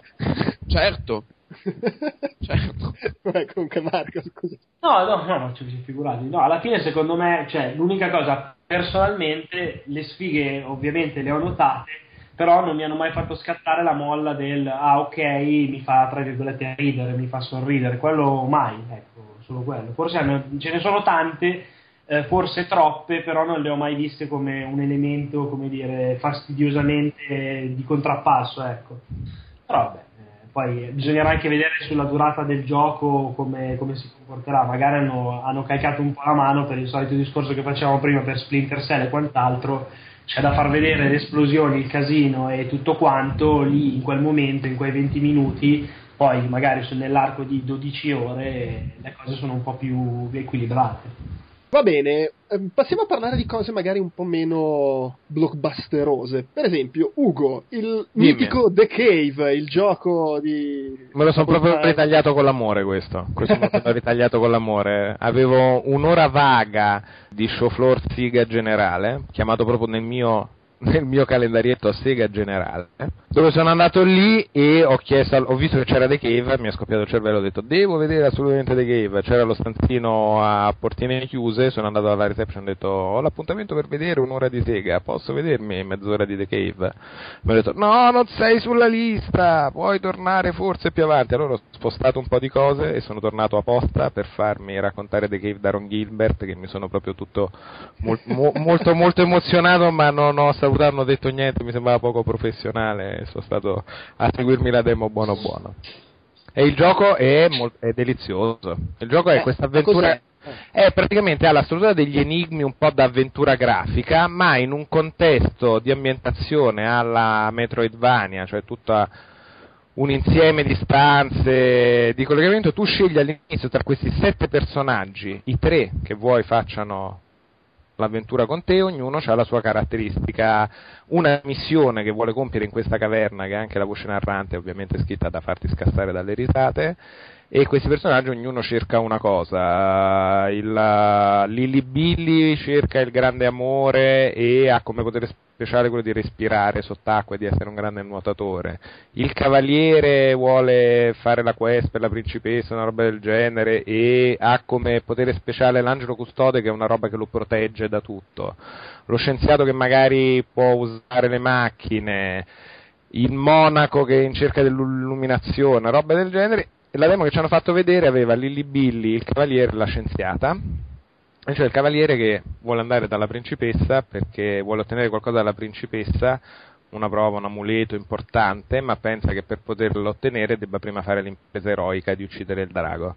Quindi si muove per uccidere il drago col potere appunto dell'angelo riesce attivandolo a non farsi incenerire mentre il drago prova a incenerirlo il drago è tutto animato molto bene sono tutti animati molto bene proprio molto carino da vedere mentre il drago prova a incenerirlo da dietro la scienziata arriva apre un cancello su cui c'è scritto non aprite questo cancello perché c'è il drago è pericolosissimo entra di soppiatto frega il tesoro e qui succede quello che non ti aspetti, tipo ti dici, ah, hanno trovato il tesoro, vanno dalla principessa e fatta. No, succede che la scienziata mentre si porta appresso questa roba ovviamente non ha chiuso il cancello del drago e tu inizi a sentire urla di disperazione provenire dallo scenario ma non sai bene dove e inizi a vedere i segni lasciati da sangue sulle pareti dentro questo castello, fiammate, grida di disperazione fino a grida chi è che ha lasciato libero il drago, oh mio dio, oh mio dio. Arrivi nella sala della principessa dove la principessa viene in questo momento masticata dal drago che rutta e ti dà l'amuleto che ti serviva. questo è quello che succede in questo gioco. La principessa è in camera anche dei poster delle boy band, è bellissimo. Ma in effetti è una delle cose che mi è spiaciuto non, non vedere di prima, che in realtà non mi dispiace perché così me lo giocherò completamente spoiler free. Quando sì. è che esce tra l'altro Ugo? Dovrebbe uscire, mi sembra, lo sai che non, non mi ricordo, sono impreparato, eh. spero entro la fine dell'anno. non e... No, no, non dovrebbe essere tardi, forse febbraio, forse, forse febbraio. Comunque la cosa interessante è che in questa struttura un po' la Metroidvania che ha dei livelli, a seconda dei personaggi che scegli, ti troverai ad affrontare o gli enigmi in maniera diversa o enigmi completamente diversi che con un altro terzetto non affronteresti. Mm. E quindi anche un certo tasso di rigiocabilità nei suoi enigmi. Maniac Mansion. Le, esattamente, le storie un po' di tutti. E invece Marco, ma Deadlight, che ammetto di non sapere neanche cosa sia. Deadlight è un gioco di, per Xbox Live Arcade che esce nella Summer of Live Arcade, tra l'altro proprio qualche ora fa eh, Major Nelson ha comunicato la data di uscita che è il primo di agosto Uh-huh. Costerà 1200 Microsoft Points ed è un gioco di un team. Scu- scusa, guarda la differenza di preparazione, però. Eh. Cioè, Ugo, ma non so quando esce, tu prezzo, hai data ragione, d'uscita. Ragione, avete perfettamente ragione. Ma, cioè, non è un caso se lo ascoltavo in bagno. bene, bene. Comunque, eh, dicevamo, eh, praticamente la caratteristica, vabbè, eh, è un titolo, diciamo, simile a Shadow Complex a livello di impostazione. Eh, l'ambientazione è un po' stile The Road, quello, il film, eh, in realtà il romanzo di Cormac McCarthy da cui hanno fatto il film con Viggo Mortensen. Allegra, quindi. Esatto, roba allegrissima. Eh, il mondo è andato a puttane, la civiltà umana è praticamente estinta si utilizza un, eh, un, sopravvissuto che però è appunto stile proprio il protagonista di The Road, quindi uomo di mezza età, eh, oramai come dire, disperato e desolato. Eh, ci sono i soliti, soliti perché sono oramai un po' un cliché che ha anche francamente un po' rotto le balle, i soliti zombie però devo dire che grazie ad una, un particolare approccio sia visivo che di ritmo, di narrazione e quant'altro, eh, gli zombie sono meno macchietta, meno lo zombie di quello alla Fulci, alla, alla Romero e quant'altro, e sono più come sembrano delle. vengono chiamati tra l'altro shadows nel gioco. Quindi queste creature particolarmente così idiote, ma si fanno anche un po' i cazzi loro e comunque l'idea del gioco è quella di cercare di sopravvivere, è un po' platform, un po' avventura, c'è da esplorare e quant'altro. Molto bello di grafica, in realtà molto più bello artisticamente che non a livello puramente tecnico. e la caratteristica particolare è che di un team nuovo che si chiamano Tequila Works, sono di Madrid e sono gente che viene tra l'altro anche dal cinema, gente che ha lavorato ad Avatar e quant'altro. Sembra molto molto promettente, tra l'altro la caratteristica anche particolare di L3 era che la demo non finiva mai, ci ho giocato per mezz'ora di fila ma d'orologio e a un certo punto c'era giustamente la coda dietro, io ho detto vabbè mi sembra saggio passare il pad, ho passato il pad a quello che stava dietro, sono andato allo sviluppatore per fare i complimenti e fare due chiacchiere e ho detto ma scusami ma quanto dura la demo? E va sui tre quarti d'ora perché non sapevamo bene quanto farla durare, c'è quindi un bel, un bel pezzo di gioco. E quindi vabbè, quindi forse non era studiata con i classici colpi di scena e quant'altro come le, magari le mini demo che si tendono a mostrare alle tre, però ho avuto modo di, di, provare un po' il gioco e devo dire che già mi, mi intrigava, provandolo mi ha, mi ha, convinto comunque ancora di più. Mm, è quello che mi interessa di più della Summer of Arcade di quest'anno. Assolutissimamente, sì. È un po' in tono minore, tra l'altro, secondo me, apro e chiudo parentesi, la Summer of Live Arcade quest'anno. Mm, a meno che non ci sia tra quelli il titolo sorpresa che poi esce ed è invece fighissimo, sembra un po' a naso, sì, un po' più sono d'accordo anch'io, sono d'accordo anch'io. Moscetta. Sì, c'è da dire che l'anno è, è partito coi botti fra Fats, Trials. Eh. Sì, infatti, ho, cioè, meno male che non siano solo quattro giochi l'estate, ma siano distribuiti di più e lungo l'anno, sono d'accordo. No, più che altro hanno tenuto fuori dei due giochi di cui poi magari parleremo tra poco che sono uh, uno è Mark of the Ninja degli autori di Shank mm, mm. praticamente è Shank in versione stealth e l'altro è Hell Yeah che entrambi avevano fatto richiesta per entrare nella Summer Love Live Arcade nessuno dei due ce l'ha fatta di poco questo me l'hanno detto gli sviluppatori che erano presenti sullo show floor secondo me è un peccato perché forse quei due titoli erano... meritavano la finestra. Esatto, esatto Va bene, Fabio. Sì tu eh, hai l'occasione di parlarci di un titolo a cui sono molto affezionato, fo- fosse anche solo perché è l'unica nuova IP, perlomeno fra i giochi coi soldi, che esce quest'anno. Che è Dishonored. Esatto, Dishonored, l'unico gioco che non è un seguito, un reboot, un remake, un, un rinculo. Dei giochi coi soldi, specificato giusto. Sì, sì, dei giochi coi soldi. Coi soldi. Beh, ehm, allora, per chi non ne avesse visto niente, cioè dietro Bethesda è ambientazione steampunk, che è una parola che io non sopporto più né sentire né dire, ma devo dire che è uno steampunk, eh, appunto, quindi questa ambientazione vittoriana, le tecnologie a vapore, eh, con una palette che è sì marrone, ma non marrone guerra, marrone Call of Duty, ma con tutta una serie di scelte cromatiche interessanti non è uno steampunk trito e ritrito e anzi ha la, mh, mm, ha la, la direzione artistica di Antonov, se non, se non, ricordo male, che era quel tizio che aveva curato la direzione artistica di Half-Life 2.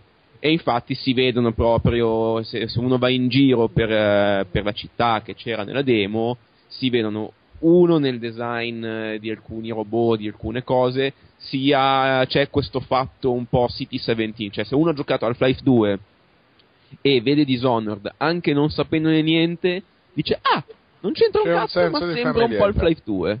È la mano del designer. Esatto, è la mano del designer proprio. E oltre a questo è un bel gioco, nel senso ehm, a me sembra un incrocio tra eh, Deus Ex come gameplay, eh, Bioshock per i combattimenti e Bioshock Infinite per lo stile dei personaggi e dei combattimenti ancora. Eh, in pratica, mh, nella missione che ho, che ho provato io, bisognava andare a catturare questo tizio e non ti dicono vai di qui, vai di là. Eh, c'è sì un percorso quasi ovvio che è mh, sì e no suggerito dal, dal level design, ma tu puoi fare veramente il cazzo che vuoi come appunto in Deus Ex. Puoi andare e ammazzare tutti col coltello tra i denti, puoi andare e abusare dei tuoi poteri che sono un piccolo teletrasporto, eh, un, um, una specie di possessione mentale, ma anche delle robe di attacco come le folate o delle, delle onde d'urto. Quindi tu puoi no, eh, uccidere. Mm, cosa? I topi, quello mi avevano I topi, è vero, i topi sono fighissimi. Evo, su, evocare i topi per, per divulgare la gente. Quindi tu volendo puoi entrare dalla porta principale spaccando il culo a tutti con le armi, tra l'altro con un sistema di combattimento molto carino che ha una, un sistema di parry praticamente che se tu fai la parata al momento giusto fai delle counter che uccidono subito. Quindi mh, dei combattimenti divertenti ma al tempo stesso se tu vuoi puoi prendere tutto in maniera stealth e farlo in tutt'altro modo. Per esempio, io quello che. Cioè un buon esempio, ho detto ok, ho visto questo, questo livello, ho detto è chiaro che devo andare di lì e che potrei passare da quella parte. Ma vediamo se vado dalla parte opposta. E sono sceso, sono sceso al livello dove c'era questo corso d'acqua praticamente, e ho visto che c'era una, un, un mulino e quindi ho detto, vediamo se posso infiltrarmi eh, passando, aggrappandomi alle palle del mulino. Sì, potevo. A me quando io dico chissà se posso e il gioco mi conferma che lo posso fare, mh, anzi avendolo, avendolo previsto, mi prende bene. E inoltre tutti i poteri che ci sono sono volutamente lasciati con delle regole piuttosto flessibili, in modo che il giocatore un po' intelligente si può inventare dei trucchetti per usarli e sfruttarli in maniera più figa. Tipo il teletrasporto ha, ha una portata molto limitata, cioè tipo sarà una decina di metri, ma se tu corri, salti e lo esegui a mezz'aria, magari riesci a passare di tetto in tetto, piuttosto che il, um, se tu salti giù da un palazzo e poi all'ultimo fai il controllo mentale e entri in una, una persona che era a livello del terreno non ti fai male. Quindi in pratica questo è il cosiddetto, per usare la buzzword, è il gameplay emergente. Eh, però appunto tanto, tanta giocabilità e tanta roba che mi fa proprio dire ok voglio, cioè, voglio giocarci ed è il gioco che sono disposto a mh, mm, mm, metterci 5 ore in più perché lo voglio steltare tutto L'avete visto anche voi altri due? No, il mio rimpianto delle tre non essere riuscito a vedere quello. Oh, io l'ho visto e sono assolutamente d'accordo con quello che ha detto Fabio. Tra l'altro, a me la cosa che ha stupito, io non, non amo lo stealth e le meccaniche adesso associate, però mi ha stupito come comunque, anche dal punto di vista diciamo più di ignorante, slasherone, fosse eh, lo stesso molto versatile, molto, molto aperto e con tante possibilità diverse. I combattimenti con la spada sono proprio nel loro essere basici, però comunque molto soddisfacenti e proprio simpatici.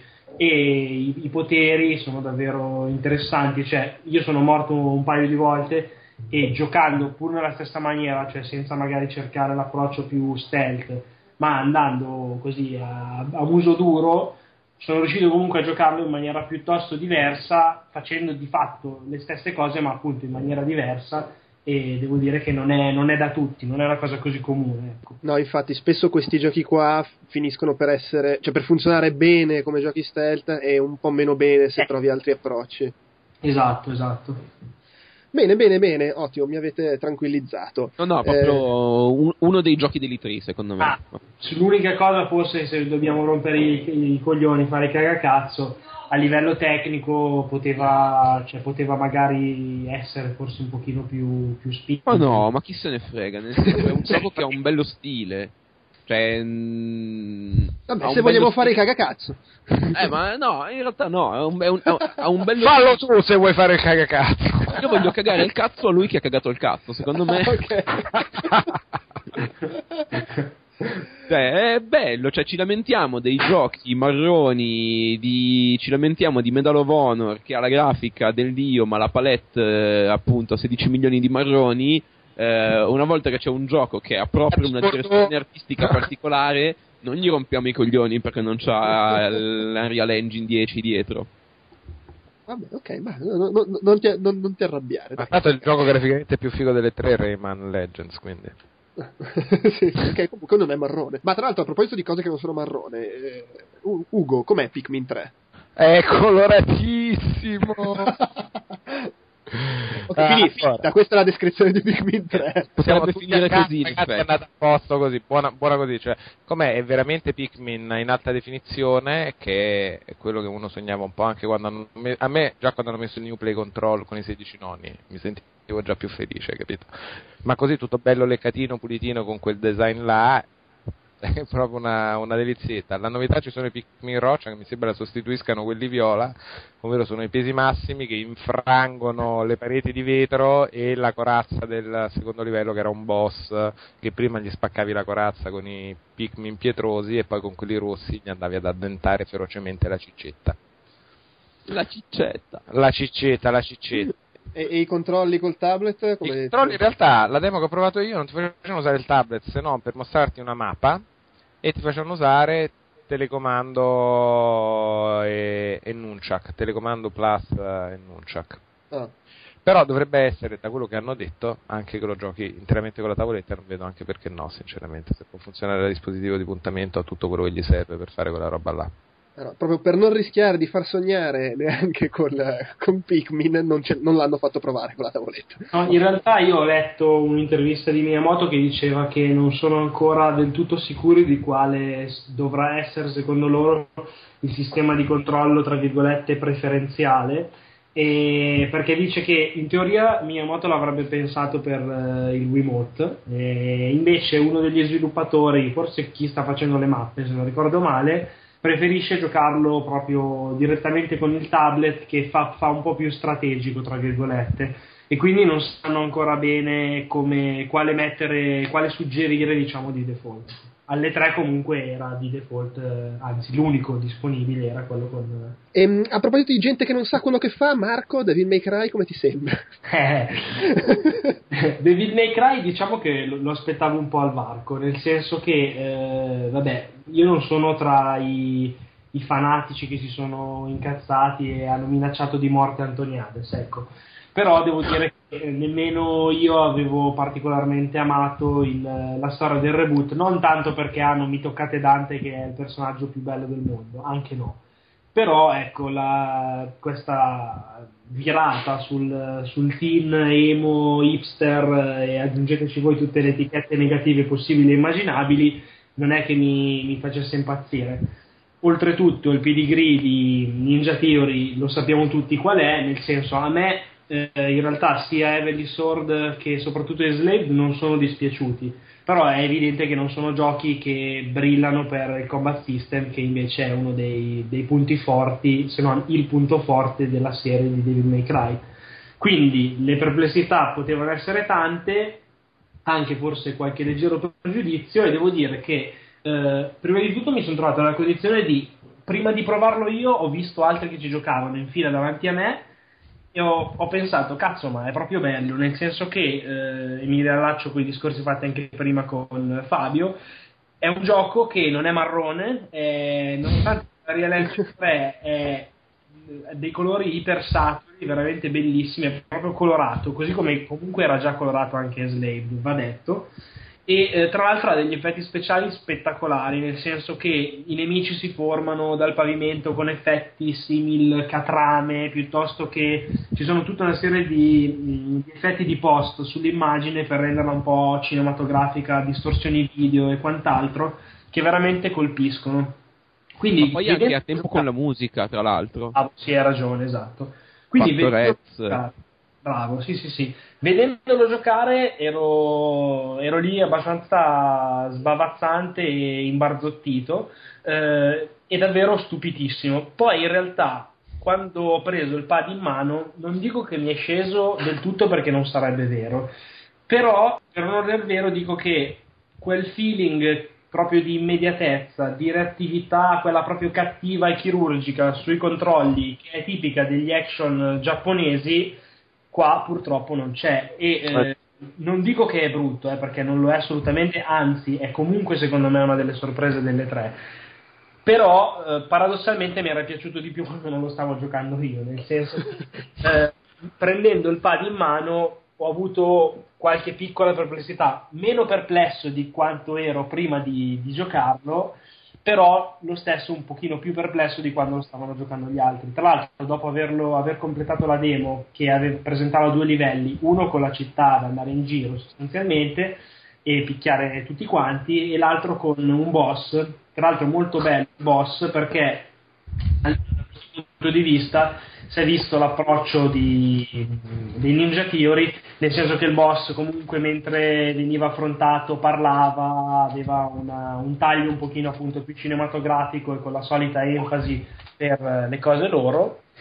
E Comunque, devo dire, quello mi è, mi è, mi è piaciuto molto il, il, il, momento appunto di scontro con il boss e in generale, dopo aver provato la demo, mi sono un po' fermato a parlare con altri simpatici avventori, diciamo, delle tre, eppure loro concordavano con me il fatto, poi forse l'ha giocato anche Fabio, mi sembra di capire, magari sì. ci dice la sua, sì. e appunto non, eh, il, il, a livello di, di feeling nei controlli c'è ma non del tutto, ecco, in sostanza. In realtà, secondo me, lì c'è stato un po' di... Allora, a me è piaciuto moltissimo, ehm, sono d'accordo se no con tutto quello che hai detto, e anzi, eh, tanto, cioè, avere un protagonista con la faccia da pirla e tamarro e fastidioso e adolescenziale, uno vale l'altro, anzi, cioè, devo dire che questo qua lo trovo più, più simpatico del Dante vecchio, che era il tipo di tamarro giappo- visto dai giapponesi, questo qua fa un altro è un tipo di tamarro più occidentale. La roba che secondo me la gente ha percepito come strana nei controlli è che questo gioco è Devil May Cry, ma non fino in fondo. Nel senso, non c'è il lock. In Devil May Cry c'era il lock sul, sul nemico, qua non c'è. E infatti glielo, gliel'ho anche chiesto. Eh, loro all'inizio eh, avevano provato eh, a metterlo, ma sempre la, la, la, ottima regola di game design della sottrazione hanno deciso che non gli serviva eh, particolarmente e l'hanno eliminato. Eh, ovviamente loro stanno comunque lavorando con a gomito con i, gia- i giappi di Capcom, quindi cagate in quel senso non è che le stanno facendo. Però ehm, secondo me è molto bello, cioè funziona, mi sembra, um, cioè, appunto, impressione così rapida, però a parte tutta la grafica eh, che è molto figa, il design dei mostri che è molto figo, a me sembra più streamlined, come dicono loro, mi sembra più, più snello, ma, mi sembra un ma, David May Cry moderno. Ma, boh, l'ho provato anch'io e concordo che uno la direzione artistica con tutta la città che cambia intorno è tecnicamente e esteticamente veramente molto figa e gli effetti che fa di distorsione di robe hanno molta più scenografia secondo me atmosfera di buona parte degli ultimi Devil May Cry però è vero al contempo che il sistema di controllo per quanto scimmiotta e riprende fa a è più legnoso, esattamente come era più legnoso Heavenly Sword rispetto per dire al suo diretto concorrente God of War, eh, quel vorrei e l'ho anche capito, però no, proprio sul conteggio frame, su quelle cazzate minime che però ti fanno la differenza, non c'è, a me è sembrato più lento, semplicemente. Mi è sembrato un Devil May Cry ripreso ma rallentato a parte appunto il fatto dell'Ocon, proprio come esecuzione delle mosse e le cose che fai per concatenare, che riesci a farlo comunque, però mi sembrava un po' tutto più, più a rallenti e pesante come gusto. A me in realtà più che più lento mi è sembrato meno reattivo, ecco, in realtà, più proprio come, come impatto così, comunque beh rispetto al panico che si era scatenato tempo fa comunque. Sì, oh. no, ma a me della direzione artistica che diventasse Emo May Cry non me ne mai frega niente, erano cioè, anzi, mi sembra effettivamente più credibile un adolescente che si comporta come un cazzone. Di, no? Sì, però c'era anche il panico da questi non sono capaci a fare Devil May Cry il gioco delle mazzate. Invece mi sembra che se, di capire che anche se magari non è perfetto, c'ha... No, c'è il suo, secondo me c'è il suo, meglio di quello che del dramma dell'internet, della disperazione. Ma poi loro fanno, cioè, loro fanno un bello studio, cioè a me hanno, hanno fatto quasi sempre robe che mi sono piaciute. Cioè hanno fatto Heavenly Sword e hanno fatto eh, Enslaved. Enslaved, che secondo me è comunque un gioco mh, con una buona ragione d'essere. Secondo me è più forte sull'impianto scenico. Eh sì, vabbè, d'altronde loro puntano su quello tantissimo. Eh, Infatti è effettivamente Ma... figo anche qua. Eh. Sì. Eh, eh, no, non dubito. Eh, Marco, sempre tu. Halo 4. Eh beh, Halo 4 Aloyd è stato ribattezzato. Eh, ci arrivavo esattamente subito. Io la, la, premessa mia è che li ho giocati tutti, ma non sono un fan di nessuno. Nel senso che è una serie che ho sempre giocato, mi ha, diverti- mi ha intrattenuto, mi ha divertito, ma non ci ho mai fatto una malattia come invece fanno, come succede per tanti. Devo dire che invece la presentazione di questo mi ha assolutamente impressionato perché appunto sarà che hanno, sono entrati in 3 Industries alcuni dei, del team di Retro Studios, sarà che finalmente è colorato, ma secondo me nel modo giusto e un po' meno Fisher Price di, di un tempo però davvero quel che si è visto mi ha, mi ha, proprio stupito e mi ha fatto venire voglia di giocarlo. Oltretutto, una cosa che a me non ha mai convinto e mi ha sempre un po' smorzato l'entusiasmo di Halo erano i vari eh, cazzilli di nemici con le vocine e quant'altro. Vedere qua invece soliti, del solito bestiario, tra virgolette, i precursori, quindi queste creature molto aliene, molto appunto Metroid Prime eh, così mi ha, mi ha, assolutamente stuzzicato e vedere anche le armi, tra l'altro, dei precursori. Una, sono tutte cose che mi fanno davvero aver voglia di, di, giocare al gioco. Tra l'altro, oltre alla presentazione che abbiamo visto un pochino tutti durante la conferenza Microsoft, c'era un, un porte chiuse sullo show floor, impossibile entrare, c'erano file di ore, e però sono stato insieme a Ugo al party di Halo 4 mi hanno regalato tra l'altro una bella maglietta che sto indossando anche adesso giusto per e eh, lì abbiamo avuto modo di provare il multiplayer sia quello competitivo succando direi entrambi in maniera importante e, tanto eh, però con eh, piacere, devo dire. No, esatto, poi, con gusto. Sì, sì, perché è un po', un po il Mario Kart eh, dei, dei, first person shooter come immediatezza. E poi abbiamo avuto anche modo di provare le, le missioni, quelle invece competitive, eh, scusate, cooperative, che saranno i vari DLC che durano un anno e quant'altro, una nuova settimana, che sono un po'. Gratis, oltretutto. Questa è la cosa più figa che hanno fatto loro, secondo me, sul fronte a loro 4. È vero, sì, l'abbiamo provata. Un episodio, a settimana, un, un, episodio a settimana, ogni settimana gratis da quando compro il gioco che porta avanti la campagna sei mesi dopo in coop. Ma veramente figa come roba.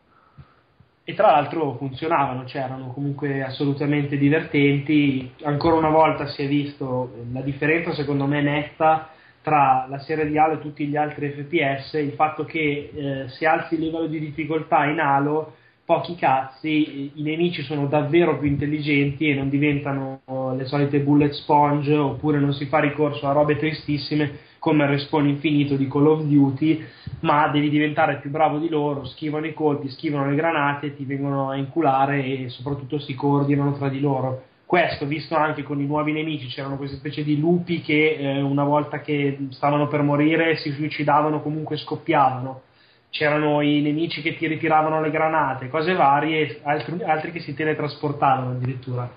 Cioè, secondo me è davvero una, una presentazione, un, un, impatto assolutamente importantissimo.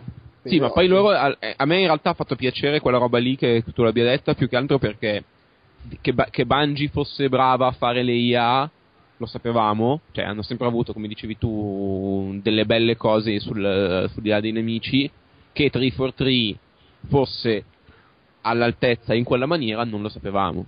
Sì, soprattutto perché tecnicamente, da un punto di vista visivo, il gioco, oltre a riuscire a essere abbastanza diverso mantenendo un sapore all'alo, è tecnicamente più figo.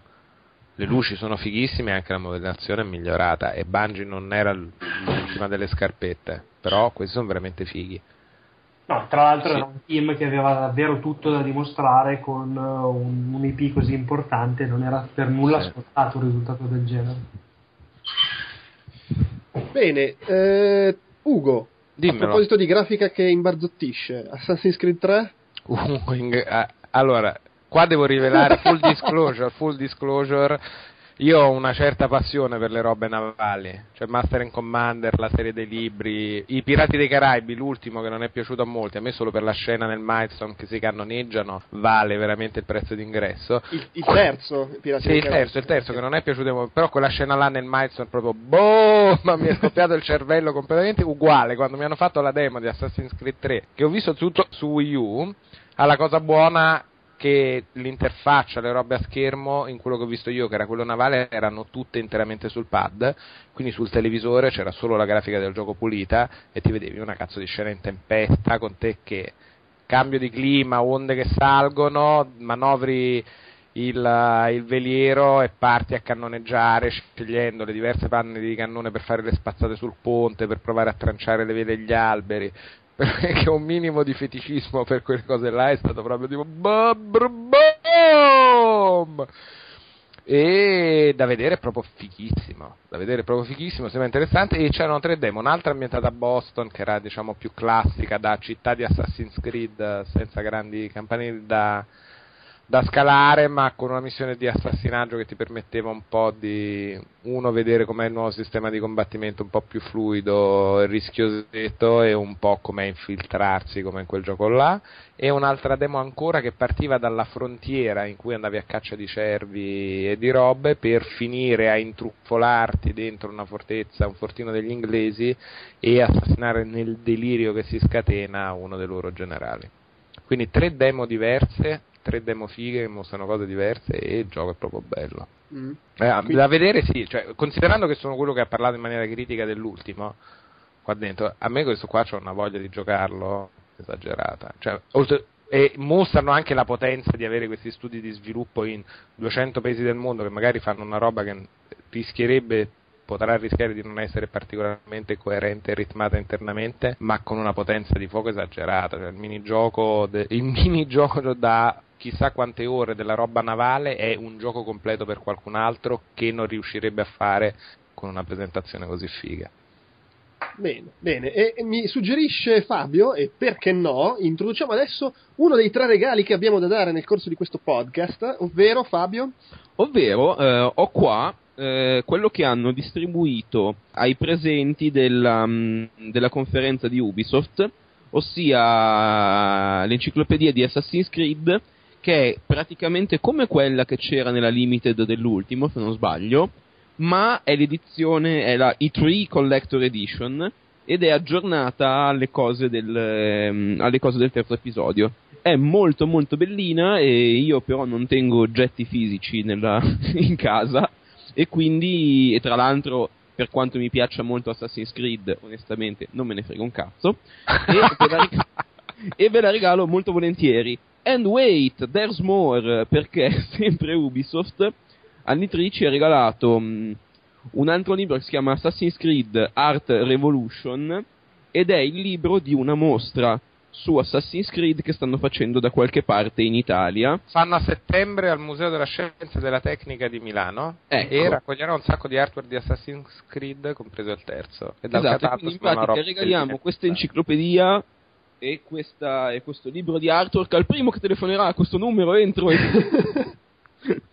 e mm, no, cosa, cosa, bisogna fare secondo voi per, per, vincere? Potrebbero dirci un insulto da marinaio che può pronunciare il, il, il L'ammiraglio Connor. Esatto. Ah, ah, mi piace mi piace. Allora a, a, chi ci manda l'insulto da marinaio? Entrambi vogliamo regalarli entrambi a una sola persona o vogliamo suddividere questo bottino così ricco? Mm, Mm. Mm. E eh, poi bisogna fare due spedizioni, no, no, una sola persona. Esatto. hai vinto forte, chiunque tu sia, hai vinto forte. Tu che potevi vincere il secondo, rosica fortissimo. Esatto. ok, quindi al primo, in, uh, cioè al più bello insulto da marinaio. Ci, però il più bello insulto da marinaio che ci starebbe bene detto dal protagonista di Assassin's Creed 3, cioè questa Esattamente. postilla. Va quindi bene. La, la persona più creativa nell'imprecazione a sfondo marino sarà... sarà premiata. Fabio, eh, sono molto curioso, com'è Quantum Conundrum? È una figata totale. Eh, allora, a parte che io devo, fare, devo chiedere scusa al, al, genere femminile, perché io devo per scontato che...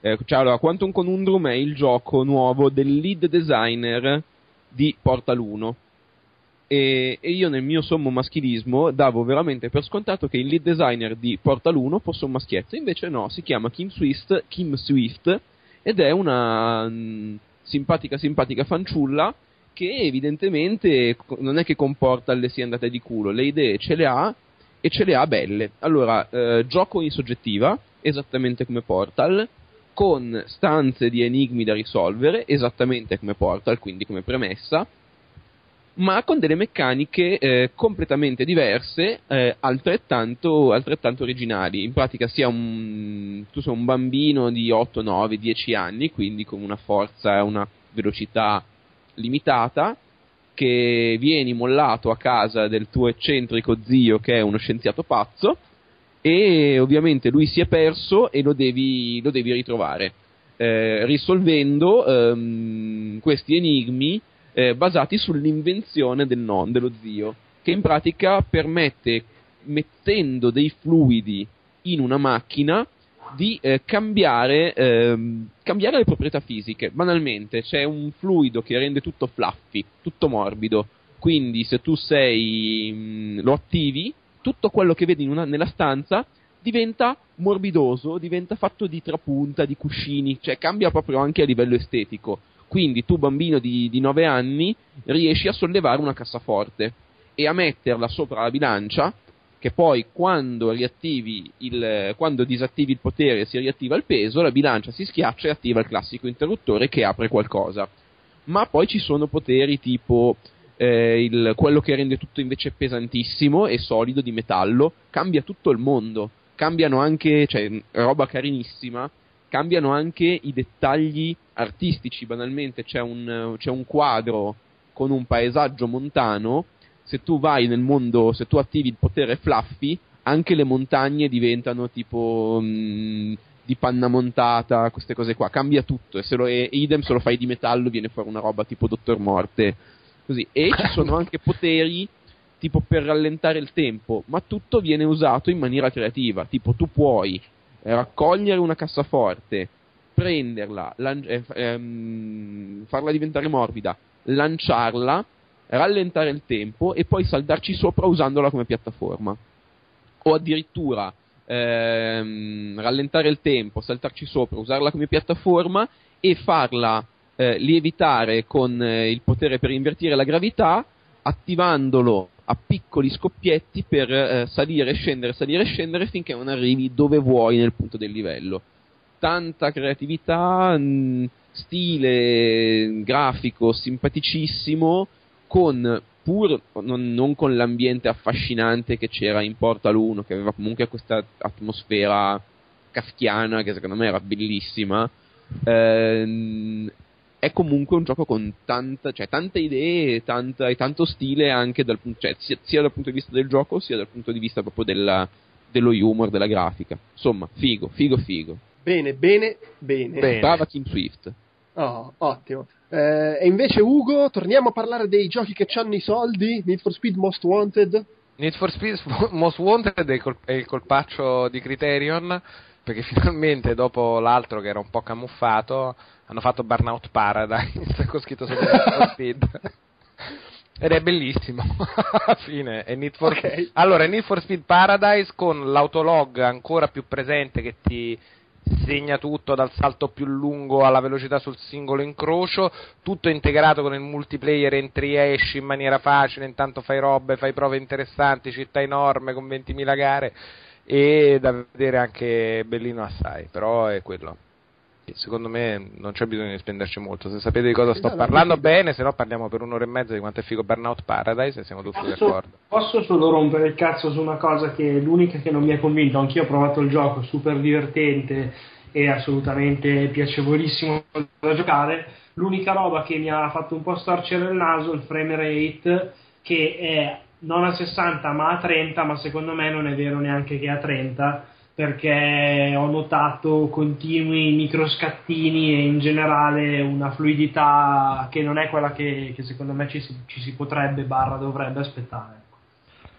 Allora, da una parte sì, ho notato qualcosina anch'io, dall'altra neanche troppo, e dall'altra ancora a criterio è talmente un manico quando poi si tratta di far uscire le cose che sarebbe effettivamente un, una roba che mi spezzerebbe il cuore se all'uscita fosse tecnicamente deficitario perché hanno fatto sempre girare tutto alla no, grande no, che, cioè, personalmente dico no è vero si notava ogni tanto qualche incertezza cioè, se devono metterci tutte le riflessioni dell'universo e quant'altro preferisco gusto mio eh, avere magari un, un cicinino meno di spettacolo grafico però un frame rate proprio rock solid piuttosto che ecco eh, la gazzosa dappertutto e però i microscattini che secondo me comunque c'erano poi è vero che il gioco non è, non è uscito e man- manca anche ancora un pochino però boh, è l'unica roba che dico mi ha fatto no, no ma ti dico giusto, giusto segnalarlo ma non mi sembra in questo caso particolarmente né da aspettarsi troppo alla fine, è un po' figlio del tempo e un po' è veramente criterio. Non mi voglio fidare, guarda, mi voglio fidare.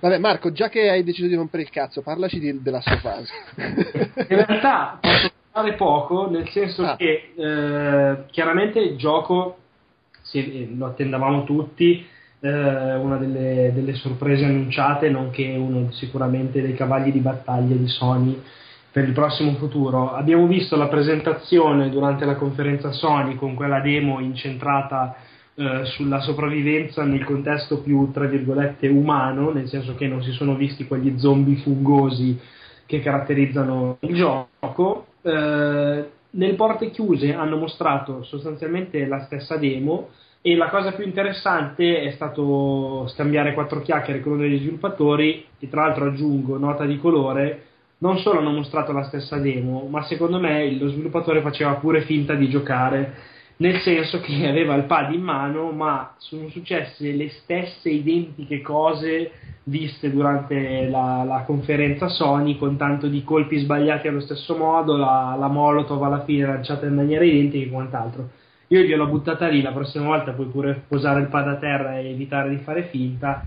Lui ha detto no, ma è che sono bravo a giocare e quant'altro, però beh, secondo me non ci stava giocando davvero comunque poco male perché alla fine quello che si è visto è sicuramente impressionante. Hanno, ci hanno tenuto diciamo a spiegare il fatto che contrariamente a quello che si pensava forse all'inizio eh, le creature appunto umanoidi o comunque mutate non saranno il nemico standard nel gioco perché vuole essere un'esperienza che si fonda sul fatto di sopravvivere in un mondo che oramai non è più fatto per gli esseri umani, però che vede comunque la presenza di comunità di umani, di umani sparse qui e là per eh, il globo e di conseguenza loro dicevano si vogliono focalizzare sul fatto di incontrare altri umani e stringere delle relazioni spesso conflittuali con loro senza però eccedere quindi con l'aspetto diciamo mostruoso, orrifico a tutti i costi. Eh, hanno promesso tra l'altro anche un, un, certo tipo di non linearità per quanto riguarda l'utilizzo degli oggetti. Eh, dicevano che per esempio, già si vedeva anche nella demo, eh, era possibile combinare la bottiglia con il gasolio per fare la molotov, ma con gli stessi elementi si poteva fare, non capisco bene come, però un cerotto anche, quindi dicevano potete scegliere se in sostanza eh, essere più aggressivi oppure giocarvela più sulla difensiva, così come anche hanno promesso un po' in stile Dishonored, pur senza mostrarlo, il fatto che i livelli potessero essere affrontati eh, proprio con percorsi leggermente diversi, ovvero magari passo dall'ingresso principale piuttosto che entro da una finestra, cerco di nascondermi, quindi un po' meno lineare come esperienza diciamo rispetto ad Uncharted. Però beh, poi, quel che si è visto a livello tecnico una roba sontuosa sicuramente il titolo più impressionante mostrato sulle console io passerei a questo punto a un gioco tecnicamente altrettanto sconvolgente di cui ci vuole parlare Fabio, eh, Fabio ovvero sì, sì. La, la, versione DS di Epic Mickey 2 esattamente, cioè per me è stata Oh, una delle, una delle robe più carine che ho visto di 3. Uno perché non 3DS. 3DS, sì, 3DS. La che, 3DS. che è il, il, il, la specie di seguito spirituale dei vecchi di Castle of Illusion, no? Esattamente, è, è, tanto seguito spirituale di, dei Castle of Illusion che oltre a, ad avere Illusion da qualche parte nel nome, tipo Epic Mickey World of Illusion, qualcosa di simile, eh, ha eh, lo stesso, ha proprio gli stessi suoni, cioè quando ha gli stessi mostricettini che sono delle specie di funghetti, quando ci salti sopra fa lo stesso rumore di campanelline, nel senso se tu hai giocato e amato come ho giocato io eh, i vecchi Castle of Illusion, proprio instant appena, appena fai il primo salto hai un, un mento Madeleine, Proust, ok, stessi suoni, stesso feel del salto, mm, così, molto bellino. Eh, dato interessante, io detesto il 3D, mi manda insieme gli occhi, mi dà fastidio, tanto che tendo a tenerlo uh, sempre, sempre, sempre spento. Lì invece era usato in una maniera mh, mm, molto bella, per niente faticosa, che faceva appunto, come lo chiama Ugo, un, un effetto diorama. Eh, Ugo, Ugo, fa molto uso della parola Dio quando descrive le cose. Comunque questo fa l'effetto diorama. Diorama che effetto e in pratica non è faticoso e anzi fa, fa proprio fa, fa spiccare eh, lo sprite ed è molto carino. Altro, altro, gioco che mi ha ricordato è, anche se non c'entra niente a, non c'entra niente, è Astro Boy Omega Factor per GBA.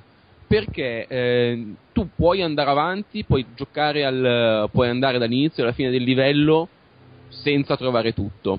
Ma se arrivi in certe zone del livello, facendo delle cose o risolvendo dei piccoli enigmi che non sono neanche banalissimi, ovvi- ovviamente io ho visto i primi 3-4 livelli, quindi giudico quello, ma già nei primi 3-4 livelli c'erano delle cosine interessanti e tu puoi incontrare dei personaggi, incontri Peter Pan, incontri mh, Pippo, incontri tutti, tutto il solito cast della Disney con questo fatto un po', un po Kingdom Hearts e loro ti danno poi, eh, li ritrovi in un castello che è una specie di hub dal quale loro, loro ti, assegno, ti assegnano anche delle quest dove magari ti spingono a rivisitare certi livelli facendo delle cose.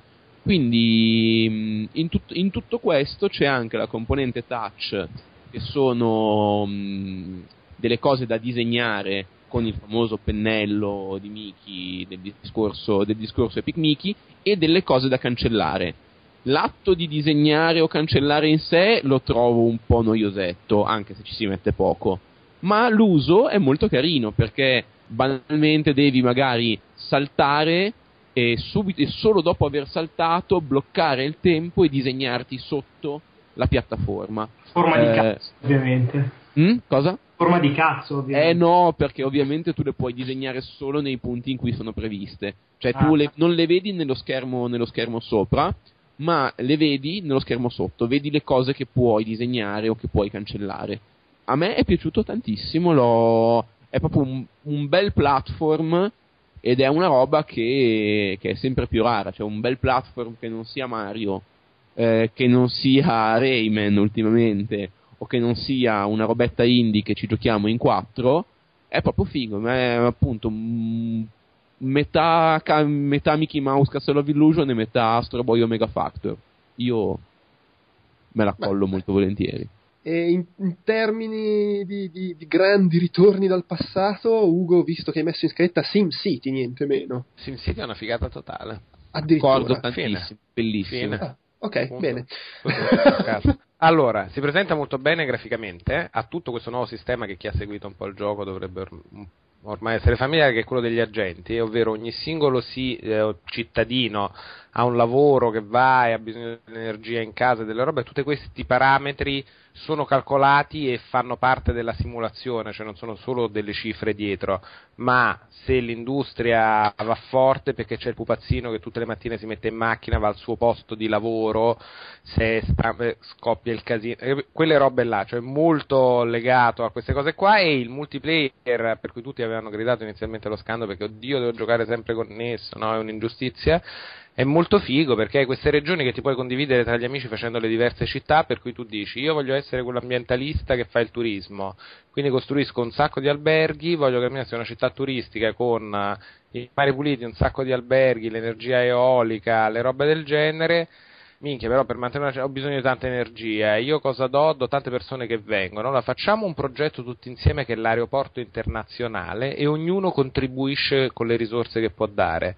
Quindi tu, amico mio, che invece te ne freghi dell'ambiente, vuoi fare la città superindustriale che ha un sacco di soldi, non solo mini, inquini, quello che vuoi, ma puoi vendermi un sacco di energia, un sacco di materie prime con cui costruiamo questo aeroporto, io porto gli introiti poi del turismo, tu invece puoi contribuire perché hai quell'altro tipo di miniera, quell'altro tipo di materiali e ti fanno vedere tre città che hanno uno stile diverso di impostazione, oltre ad essere graficamente molto figo proprio da vedere, molto pulito e tutto molto slick anche l'interfaccia. Hai i soliti grafici, un po' la Google Maps adesso per vedere il, il livello del crimine. Il livello del crimine, per esempio, nella città super industriale lo notavi anche perché nelle zone più criminali c'erano più graffiti sui palazzi, sulle fabbriche e poi visto che ci sono questi agenti hai le piccole cose che succedono. Quindi se nella città del tuo vicino il tasso criminale è alto ci fanno vedere qua c'è questa macchinetta che sono dei delinquenti. Questi qua arrivano in autostrada da te e provano a rapinarti tipo la banca. Vedi tutta la scenina con questi che arrivano sparacchiando si fermano alla banca entrano dentro scatta l'allarme arriva la tua pula lì ingabbia tutti quanti. Tra l'altro con la macchina di Death Proof Sì, sì, e quindi puoi fare questi progetti che ci vogliono magari un sacco di soldi e effettivamente hai uno scambio di risorse e di utilità tra città confinanti che è bello, cioè tu mandi il turismo, le robe o le cose e quando arriva per esempio anche come è presentato graficamente, quando riesci finalmente ad avere l'energia che ti vende questo qua perché tu non ne produci abbastanza, vedi che di notte arriva l'elettricità e le finestre iniziano ad illuminarsi e grazie all'elettricità la gente può effettivamente poi fare le cose per cui andare al lavoro vedi quando fai un quartiere nuovo anche l'interfaccia grafica come distende le robe è molto pulita e fatta bene vedi proprio l'omino che si trasferisce arriva alla ditta di trasporti che porta i mobili diventa una casa, l'omino però non ha l'energia per, quindi le centrali sono chiuse, non va al lavoro, gli metti l'energia, il mattino dopo si mette in macchina, pupum e va. Presentato sì, molto tra l'altro bene. è proprio sembra vivo, cioè il fatto questa roba degli agenti, questa roba che ha spiegato Ugo, a me colpisce perché sembra veramente una generazione avanti rispetto a tutto sì, quello che Sembra che siano riusciti a, a fondere in parte i Sims dentro a SimCity, per cui le due serie si sono un po' unite, non hai ovviamente la profondità sul sim che hai in un, in un, in un The Sims, però quell'idea di vita e di omini che vivono nella città adesso è diventato presente all'interno del gioco ed è il motore su cui si basa poi tutto, quindi quelli che vanno al lavoro, se sono un sacco e tu hai fatto le strade piccole o di merda, ti intasano il traffico, cioè non è semplicemente hai disposto le strade a cazzo di canne e c'è un numero dietro che ti dice qua si crea dell'ingorgo, no, si crea perché guarda qua che area residenziale hai fatto, questi vanno tutti là e adesso come facciamo? Tra l'altro c'è anche la novità, del, l'ho visto anch'io, il gioco e mi ha colpito tantissimo pur non essendo minimamente un fan del genere. È una di quelle robe che lo vedi e non puoi far altro che rimanere a bocca aperta, davvero. Anche il fatto di poter eh, disegnare, tra virgolette, le strade, aggiungendo le, le strade con le curve, quindi per fare anche conformazioni un po' più, come dire, sinuose e magari meno precalcolate è sicuramente una cosa che aggiunge ulteriore vitalità al gioco che come già dicevate voi pulsa di vita in tutto e per tutto. Poi si presenta bene anche proprio graficamente, ha dei begli effetti di messa a fuoco quando zoomi sulla città o meno, per cui ti dà quell'idea giusta di profondità. Proprio. Ma ha anche, anche un'attenzione ai dettagli che ehm, è quasi nintendosa, cioè tipo il, il, il, sound design, l'ho detto più volte parlando di SimCity, ma proprio questo sound design che è giocoso, cioè mh, mm, disponi una strada e sembra eh, quando mano a mano che muovi il mouse vari, nelle varie tacche che ti fa vedere per mostrarti la curva, ci muovi il mouse sopra e sembra di passare uno stecchino di legno su una, su una grata, su una ringhiera, eh, disponi i cavi tralicci della luce e li tiri e fanno boing e se li tiri troppo si spaccano è un, è un gioco tanto curato, si vede che è un gioco amato proprio. Possiamo dirlo che è il gioco più, secondo me, più bello di, di Electronic Arts? Io Beh, l'ho detto, lo, l'avevo detto già quando c'era stato lo showcase di EA qualche mese fa. Eh, Vabbè, quello che voglio giocare di più, però secondo me è molto figo anche Crisis 3. Sì, tutto che uno sparatutto o uno o l'altro sì, sì. No, a... no, ma è il titolo che al contrario di Crisis 3 che giocherò molto probabilmente adesso vediamo, visto quello che sto per dire, su console, mentre Crisis 3 l'avrei giocato anche tranquillamente su 360 e va benissimo uguale. SimCity è il gioco che invece, uno perché non c'è su console, due mi farebbe rifare il PC per farlo girare bene. Ecco, tra l'altro la butto lì come speculazione, una cosa che ho letto oggi che Electronic Arts ha detto che non ha ancora annunciato due giochi eh, per Wii U perché supporterà il Wii U sin dal lancio ci saranno due annunci che farà in questi mesi durante l'estate, io la butto lì, magari è una speranza assolutamente vana, sarebbe bello che magari uno dei due fosse appunto fosse SimCity. Ok, Marco, visto che hai concluso tu su, su SimCity, parlaci di Hell Yeah! Yeah! Come on! allora, Hell Yeah è un gioco di quelli che, mm, come dire, forse conoscono in pochi e mi auguro tra qualche mese conosceranno in tanti. Se ne sentirà parlare, spero, forse no, però chi se ne frega. Sta di fatto che secondo me è eh, la sorpresa vera e propria delle tre e lo metto lì lì insieme a Tomb Raider, eh, esagero perché veramente mi ha stupito tantissimo. È un titolo mh, digital delivery che uscirà per PlayStation 3, Xbox 360 e PC orientativamente verso la fine di settembre, pubblicato da Sega e sviluppato da Archedo, che sono francesi e avevano già fatto un altro gioco che a me era piaciuto tantissimo, che è Big Bang Mini per il 3DS no, per il DS, scusate, e sostanzialmente è, è un titolo che visivamente è veramente fantastico, nel senso che si presenta come questa specie di fenomenale cartone animato con evidenti influenze un po' giapponesi, coloratissimo, folle, pieno di dettaglio. Tra l'altro, tutta la grafica è stata fatta da un tizio solo e ci ha messo due anni per farla. La cosa bella è che, eh, a parte uno spirito genuinamente cazzone, io credetemi, quando l'ho giocato, l'ho giocato per 40 minuti, eh, ho veramente riso più volte, ma non sorriso, riso veramente piegato in due Forse solamente Comic Jumper dei Twisted Pixel mi aveva divertito in maniera paragonabile, ma questo è ancora più scemo e ancora più divertente. Il gioco è una specie di Metroidvania che vi mette nei panni un, del principe dell'inferno che è un coniglio scheletro che ha un fetish per le paperelle gonfiabili. Gli vengono fatte delle foto mentre appunto lui fa il bagno in maniera ammiccante con queste paperelle, ovviamente oggetti inanimati, e eh, queste foto vengono messe sulla versione infernale di internet. 120 visitatori le vedono e sostanzialmente offendono l'onore del, del sovrano dell'inferno e a questo punto voi partite alla caccia eh, di questi 120 viewer eh, cercando di ucciderli per eh, vendicare il vostro onore offeso chiaramente si capisce una cosa super demente, eh, cretinissimo a livello proprio di nemici. La cosa fantastica è che, eh, oltre a essere appunto un Metroidvania, la, la caratteristica è che il personaggio si muove all'interno di una specie di monopattino barra sega circolare gigante. Quindi siete sempre in movimento e funziona un po' come fosse un jetpack a livello diciamo di fisica siete sempre in movimento, esplorate questi livelli pieni zeppi di cose, ma della serie tipo piattaforme per saltare a forma di chiappe, robe di cacche volanti, robe di sto genere. E, eh, è un po' il gioco di Outcast, se vogliamo. Sì, sì, no, ma secondo me farà veramente innamorare tantissime persone.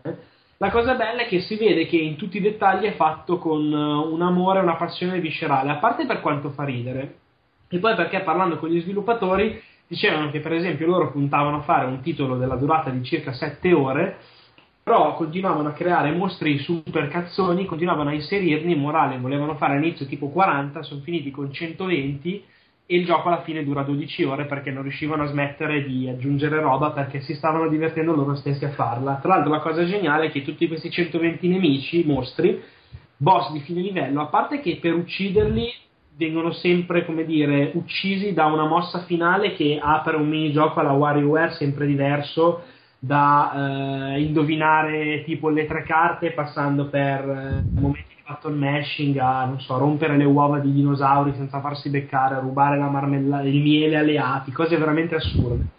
E poi la cosa carina è che una volta ucciso il mostro vai a leggere la descrizione e ci sono delle robe molto metaludiche, molto cazzone, veramente da piegarsi in due dal ridere, comprese in giro ai vari personaggi dei videogiochi, ai personaggi di Elie stesso, al giocatore, un po' di tutto. Quindi è una, una cosa molto fresca, molto originale, con stile e carattere e secondo me mi auguro che Sega lo spinga come merita. Ripeto, l'avevo già detto prima, era candidato a entrare nella Summer of Live Arcade, è un peccato che non ci sia arrivato spero che appunto Sega gli dia un po' di spinta perché so che alle 3 è stato apprezzato da tutti quelli che l'hanno visto, anche su Twitter ne parlava Jaffe di quello di God of War, è stato segnalato da Destructoid e quant'altro, però da tenere assolutamente d'occhio secondo me merita tanto. Va bene, v- vista la, la, la, comicità, come dire, signorile che hai descritto per questo gioco, eh, colgo il gancio per lanciare un altro dei tre regali che abbiamo per questo podcast, vale a dire una copia PlayStation 3 di Lollipop Chainsaw, e eh, chi la vuole ricevere deve scriverci qualcosa di legato a uno di questi due temi che ha proposto eh, il nostro caro Babic. Il primo tema è qual è il posto più strano in cui avete leccato un lecca lecca? E il secondo, il secondo tema è raccontateci le vostre sensazioni durante quella visita alla segheria. Babic ha scritto questo. questo ha scritto, ha scritto Babic. Quindi questi sono i due temi, poi magari vi ripeto chiusura del podcast, eh, se volete Lollipop Chainsaw per PlayStation 3. Dopodiché cosa, cosa, la domanda è quanto siete disposti ad abbassarvi, ad andare in basso per avere una copia di Lollipop Chainsaw? Effettivamente sì, la domanda si potrebbe interpretare in questo modo. Dopodiché passo la parola a Ugo che ci può parlare di P100. 100. P100, che ha giocato P100. anche Marco, è stato molto bravo. 100. Allora, P100 è il figlio illegittimo, ma anche un po' legittimo, diciamolo, di Pikmin con Beautiful Joe. Perché ha, dietro c'è Platinum e in particolare Kamiya, che è quello che oltre a Okami, che Okami ha fatto appunto Beautiful Joe. È scappata hai... la Eh? C'è scappata la A lui viene proprio spontaneo dire Dio Okami ah, oh, Dio Kami, Dio Kami, Dio Kami. Ragazzi, è, è, buono. È il produttore di Okami, Okami. Eh, eh, certo, sì, sì. Vai, vai, vai, sì, sì, sì.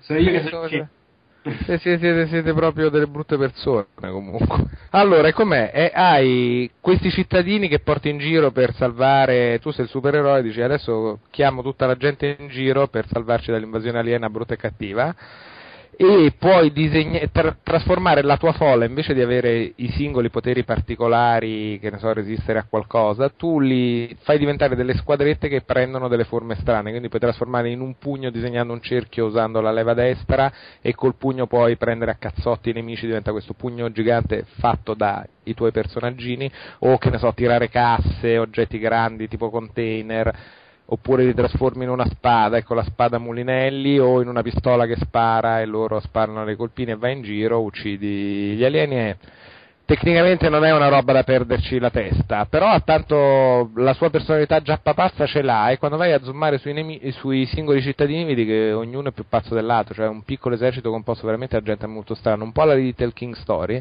ma molto più differenziati, quindi c'è quello che è un cesso ambulante, c'è quello che è il, il poliziotto addetto al traffico, lo scolaretto, tutti un po' tirati con quello stile un po' fumettoso, mangoso, giappo e le proporzioni di Beautiful Joe.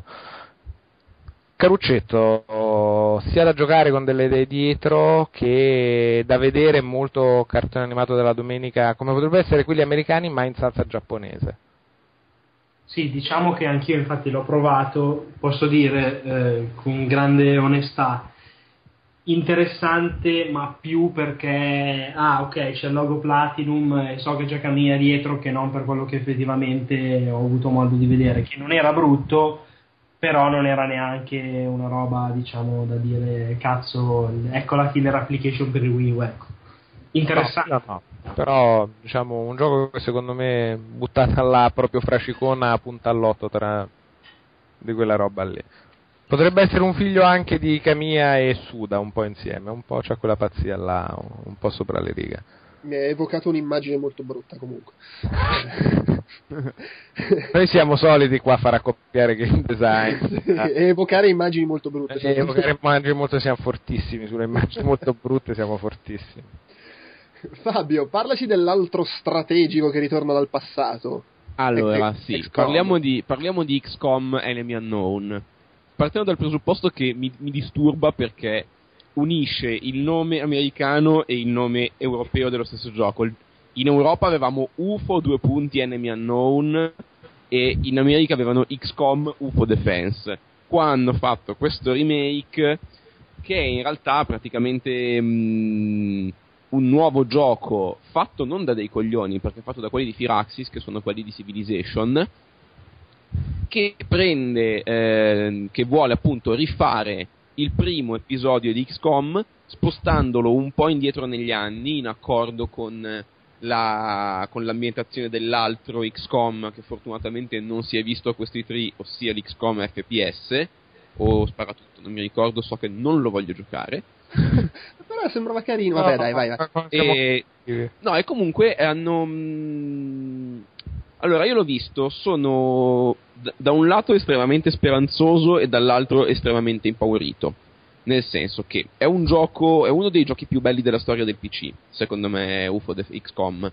E il, l'originale giocava su un. cioè era il gioco che mi ha fatto più paura in assoluto eh, della storia dei videogiochi, era difficile era, e aveva una, un gameplay con uno spessore, una profondità che ancora oggi io trovo senza pari, nel senso che qualunque cosa tu potessi pensare aveva effettivamente un effetto nel videogioco, nel senso ne avevano pensata tipo una più di te nel progettarlo. Quindi è molto difficile rifarlo. Loro hanno, dal punto di vista del design, hanno un approccio che mi piace molto. Nel senso, hanno cercato di tenere la stessa complessità ma di snellirlo. Tipo, le unità di tempo non ci sono più esplicitate come unità di tempo. Hai due zone, la zona blu nella quale se ti muovi eh, puoi anche fare un'azione, quindi ti muovi e puoi sparare, o la zona tipo rossa che se ti, ti ci muovi e basta non puoi più fare azioni. Eh, c'era tutto nel gioco originale una componente di, di ricerca e investigazione, nel senso che arriva questo esercito alieno sulla Terra, hanno una tecnologia superiore e ti stanno facendo un culo blu eh, la tua unica possibilità è catturare degli alieni, studiarli e eh, magari riuscire a prendere delle loro navi intatte, studiare le loro tecnologie e via via uno, divent- uno essere in grado di combattere ad armi pari e due poi catturando comandanti, non uccidendoli, tenendoli in vita, eh, interrogandoli, ottenere informazioni su cosa si può fare per mandarli via.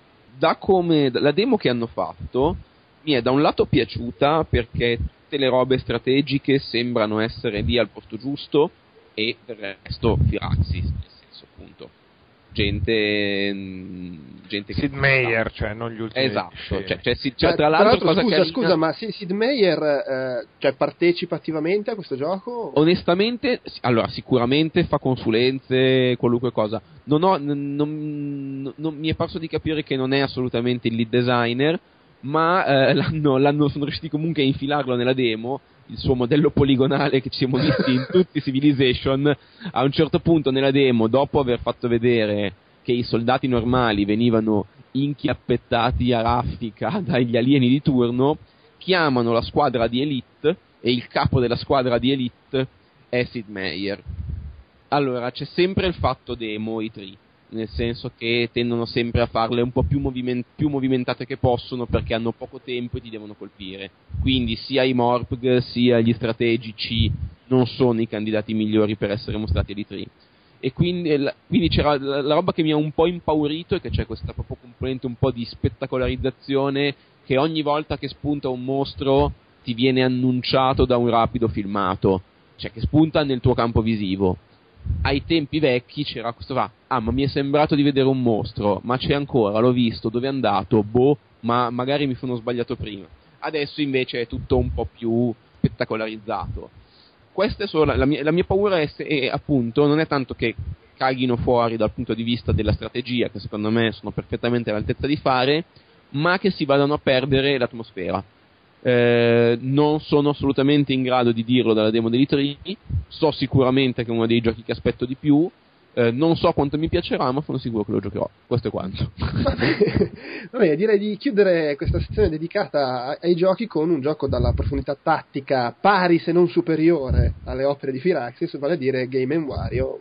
Game Wario è il nuovo gioco di quelli di WarioWare per Wii U di cui erano presenti 4 demo due molto divertenti, le altre due un po' meno interessanti. Uno si è persa la roba del giochino in tre secondi, del microgioco in tre secondi, questi sono quattro microgio- eh, minigiochi un attimo più stru- strutturati. Quello più figo è stato quello della macchina fotografica, riprendeva un po' il filmato che si era visto alle tre dell'anno scorso, cioè con lo schermo che inquadra un palazzo e sullo schermo zoomi praticamente la visuale di quello che vedi sulla tv. In questo caso dovevi fotografare dei personaggi che si muovevano dentro questi palazzi e cercare di individuare in base alle foto segnaletiche chi fossero e di tenere il gamepad zoomato e puntato sul personaggio giusto per scattargli una foto che possibilmente fosse non con gli occhi chiusi, non coperti, quindi andavi un po' a scovarli in giro ed era molto divertente. E se veni, e ricevevi un punteggio in base a quanto li prendevi tu, ti potevi provare a riscattare delle foto se ti venivano male o cercare anche il personaggino micrognomo nascosto in giro, per cui tu hai il controllo dello zoom e quindi decidi quanto zoomare, come inquadrare il soggetto un altro era molto divertente da giocare sul campo, la caccia al ladro, in cui un solo giocatore aveva in mano il gamepad, gli altri niente. Il giocatore che aveva in mano il gamepad faceva il ladro e in una situazione vista dall'alto affollatissima, ci sono quattro mele nascoste e c'è questo ladro. Tu non sai chi è il ladro, lui si sceglie all'inizio il suo personaggino che si fondono un po' tra tutti quanti, tra la testa, i colori, le robe, e devi osservare la tv e cercare di indovinare il ladro chi è tra questi qua, perché a un certo punto sparisce una mela e dice oddio è sparita una mela, ci sono 18 persone qua, qual è quella che l'ha fregata e come faccio a seguirla e a capire? Allora inizia a osservare le altre, scompare la seconda mela, c'è una foto di gruppo che ti mostra più o meno la scena del crimine, quanti pupazzini ci sono, uno di quelli è il ladro. E allora con gli altri giocatori ti viene naturale chiacchierare e dire allora io punto a quello con la capoccia quadrata, io a quello con la testa viola, io a quello con i capelli di Marge e cerchiamo di seguire per vedere con le due mele restanti se becchiamo chi è quello che mima male o si fa beccare mentre ruba che c'è nelle vicinanze lui e risparisce un'altra mela. E quindi il trucco è cercare di indovinare alla fine del furto delle quattro mele chi era il ladro tra i pupazzini. Un po' come il concetto del multiplayer di Assassin's Creed di cercare di mescolarti in una folla di NPC. Quindi il ladro deve mescolarsi e sembrare naturale, gli altri fare tana. La cosa divertente è che magari davanti alla mina passa l'autobus a due piani, quindi se quello è furbo dice è coperta la scena, non ho visto chi di quei cinque là nella terza mela stava effettivamente rubando. A spiegarlo sembra strano, ma da giocare devo dire mi sono ammazzato dalle risate. Quello dello sci invece col capellone solito fricchettone anni 70 che scende giù assolutamente da sorvolabile, inutile e l'altro ancora usavi il gamepad come una specie di freccia, un po' come quello delle stellette ninja di Nintendo Land. Avevi un arco nasale di Wario sul gamepad che tendi per poi far scoccare le frecce più o meno distanti sul televisore principale per abbattere delle frotticelle di guarietti robotici che vengono contro ci sono le mine, ne fai scoppiare di più e se arrivano fino al bordo della TV ti saltano dentro il gamepad e allora là devi tappettare per evitare che ti vanno a prendere i tesori che hai in fondo al pad che sono il loro obiettivo. Questo più o meno quanto. Sono tutti e quattro, li ho detti, sì. sì. Tra l'altro l'ho provato anch'io e divertente, l'unica cosa che come diceva Yuri, eh, Yuri sì, Ugo all'inizio, semplicemente forse anche io da, da fan di vecchia data di Wario mi, mi dispiace un po' veder persa quella struttura che poi era la caratteristica principale dei minigiochi con eh, il comando e l'imperativo all'inizio, tre secondi, bam, via, subito un altro, pronto un altro, ecco.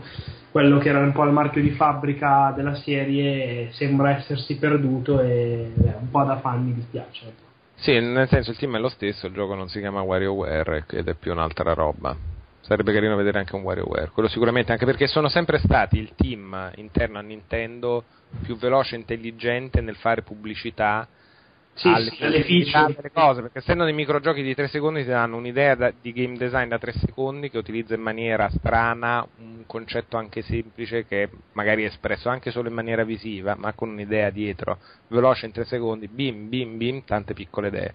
Così Infatti, è tipo il menu di degustazione di una console Nintendo, il WarioWare di solito. Ti fanno vedere tutte le cazzatine che puoi fare, te le fanno assaggiare. Infatti sarebbe bello vedere un WarioWare vero. Cioè, questi qua io, io l'ho giocato, è molto carino, è molto simpatico, però si perde un pochettino. Cioè, non è, non è una roba che dico, ah, figata, questo ci devo giocare assolutamente. Sì, sì non ha quell'ampio respiro dei WarioWare. Poi vabbè, abbiamo visto, abbiamo visto quattro giochini del cazzo, eh, magari... Beh, quello della fotografia secondo me è veramente molto figo. No, quello, no, per detto esempio, per il fan del Pokémon Snap, immagino che saranno ben più giochi. Ah sì, beh, non saranno quei quattro là, eh cavolo, non credo proprio. Però è un assaggio di quattro giochi, vediamo quanti sono e com'è la porzione finale. Di certo non, non è WarioWare. Va bene, va bene. Allora direi che abbiamo concluso con i giochi dell'E3 siccome ci avete fatto un po' di domande su Facebook, adesso cerchiamo di rispondere nei limiti del possibile.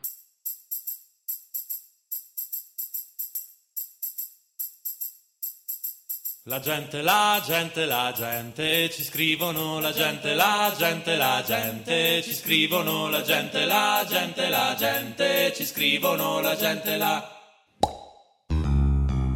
la gente, la gente, ci scrivono la gente, la gente, la gente, ci scrivono la gente, la gente, la gente, ci scrivono la gente, la... Allora, ci ha scritto tempestivissimo eh, una settimana fa Stefano De Dionigi, che però ha fatto una domanda che boh, non so se sia esattamente la vostra passione, ha chiesto se si è visto alle 3 qualcosa di, dei nuovi Madden NBA Live FIFA. Li avete cacati? Allora, no. si è visto qualcosa nelle conferenze? Sì. No, tu Fabio hai visto FIFA, dai. No, FIFA l'ho visto, FIFA l'ho visto e l'ho anche giocato per la prima volta ed è... io sono sempre nella posizione, a me il calcio fa cagare e mi sta antipatico tutto ciò che lo circonda. Ma Bene, un, gioco... una posizione di privilegio per parlare di sì, FIFA invece 13. Sì, perché FIFA è un gioco così bello che pur standomi così tanto sul cazzo tutto quello che orbita intorno al calcio, io a FIFA gioco con regolarità e lo trovo bellissimo. Ah, cioè, vabbè, proprio, allora, FIFA è proprio un bel gioco e si sente tantissimo eh, proprio nel, nella dinamica del, del, gioco il fatto che eh, lo chiamano first touch control, ossia eh, il fatto che non fai gli stop perfetti come Ronaldinho, ma a seconda di come arriva la palla, da che angolazione, se stai correndo e ovviamente quanto è abile il giocatore che stai controllando, eh, la palla viene stoppata o al volo oppure magari con, un, con uno o due rimbalzi per riprendere il controllo. Cambia assolutamente tutto quando si fanno i contropiedi, cambia tutto in difesa, è molto, è molto bello. Ci sono anche altre feature che ovviamente non ho fatto in, nel, nel, corso di una partita non ho fatto in tempo a sentire del tutto, ma il first touch control si sente tantissimo e dici in effetti, cioè ti viene, viene proprio da dire ah, com'è che prima non c'era e non ce ne accorgevamo? Cioè ha assolutamente senso che ci sia ed è molto figo. Madden invece l'avevano fatto vedere, cioè ho visto solo quello che avevano fatto vedere con Smart Ass, Smart Glass, eh, la cosa Microsoft. Smart Ass mi piace. Eh sì, è Xbox Smart S secondo me. Vabbè, ok, comunque se, se, non l'hai visto o provato... FIFA, FIFA 13 FIFA 13. Ah, è quello che ci si aspetta. Eh, va bene, poi c'è Matteo Puricelli, chiede eh, un parere su Sound Shapes per PlayStation Vita se l'avete provato. No, non ce l'ho fatta ed è il secondo rimpianto. Esattamente. pare sia fighissimo. No, neanche io l'ho visto, ma scusate ragazzi, la butto lì, ma nessuno ha provato Metal Gear Rising? Perché quello è il mio no. rimpianto invece. Ecco. No. No, ecco, questa è la, la, dimostrazione di come essere all'E3 non voglia dire essere quello che lo vede meglio. Io onestamente non mi ero neanche accorto che ci fosse alla fiera. no, mica c'era uno stand, no, era accanto a quello di The Cave quindi quando aspettavo di entrare a The Cave ho spizzato quello, ma sempre file molto lunghe, non avevamo un appuntamento fissato perché non ci hanno voluto bene. Bene, ottimo. ma file infinite, quelle robe tipo che faccio? Vedo 10 giochi o mi metto 3 ore in fila a vedere Metal Gear Rising. Sì, tra ho... l'altro, scusa, su questa cosa non c'era un appuntamento, lo, qui lo dico, che eh, Halifax ovviamente gestiscono per l'Italia Metal Gear Rising, sono, i, sono, stati i primi, se non forse addirittura gli unici a scriverci di loro iniziativa a noi di Outcast per dire oh, oh eh, E3 figata, appuntamenti, andate, ah, mentre gli altri che ci hanno dato appuntamenti li ho contattati io, io gli ho risposto e poi non mi hanno più cagato. Io posso dire solo a loro discolpa così vaga che ho incontrato William uh, mentre mi mangiavo un trancio di pizza e alla fine è stato lui a intercedere e a farmi entrare per vedere Tomb Raider, altrimenti a, a, arrivederci. Ed è stato tra l'altro un gran colpo visto che è il tuo gioco preferito della, della fiera. Ottimo, bene. Ok, grande Halifax. Andiamo avanti. eh, Nicola Zanetti dice chiede: Secondo voi Sony e Microsoft pagheranno il voler allungare a tutti i costi il brodo di questa generazione di console? E se sì, chi potrebbe trarre vantaggio da questa medina? Vabbè, se qualcuno trae vantaggio sarà Nintendo. Quello, sì, ma secondo me invece non fanno male. Non fanno no, male. No, mm, secondo me.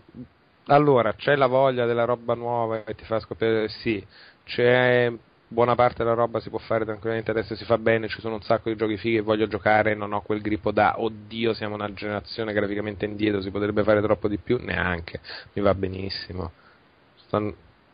Secondo me paradossalmente chi ci guadagna sono i giocatori, nel senso che non, non, vedo questa, nemmeno io questa fretta assoluta, questa esigenza di passare alla, alla next gen. E, tanto oltretutto poi se, se pure lanciassero le console vista la particolare congiuntura economica, credo che se ne potrebbero permettere in pochi e dal punto di vista dello sviluppo e dal punto di vista consumer, quindi tanto vale fare un po' di necessità virtù.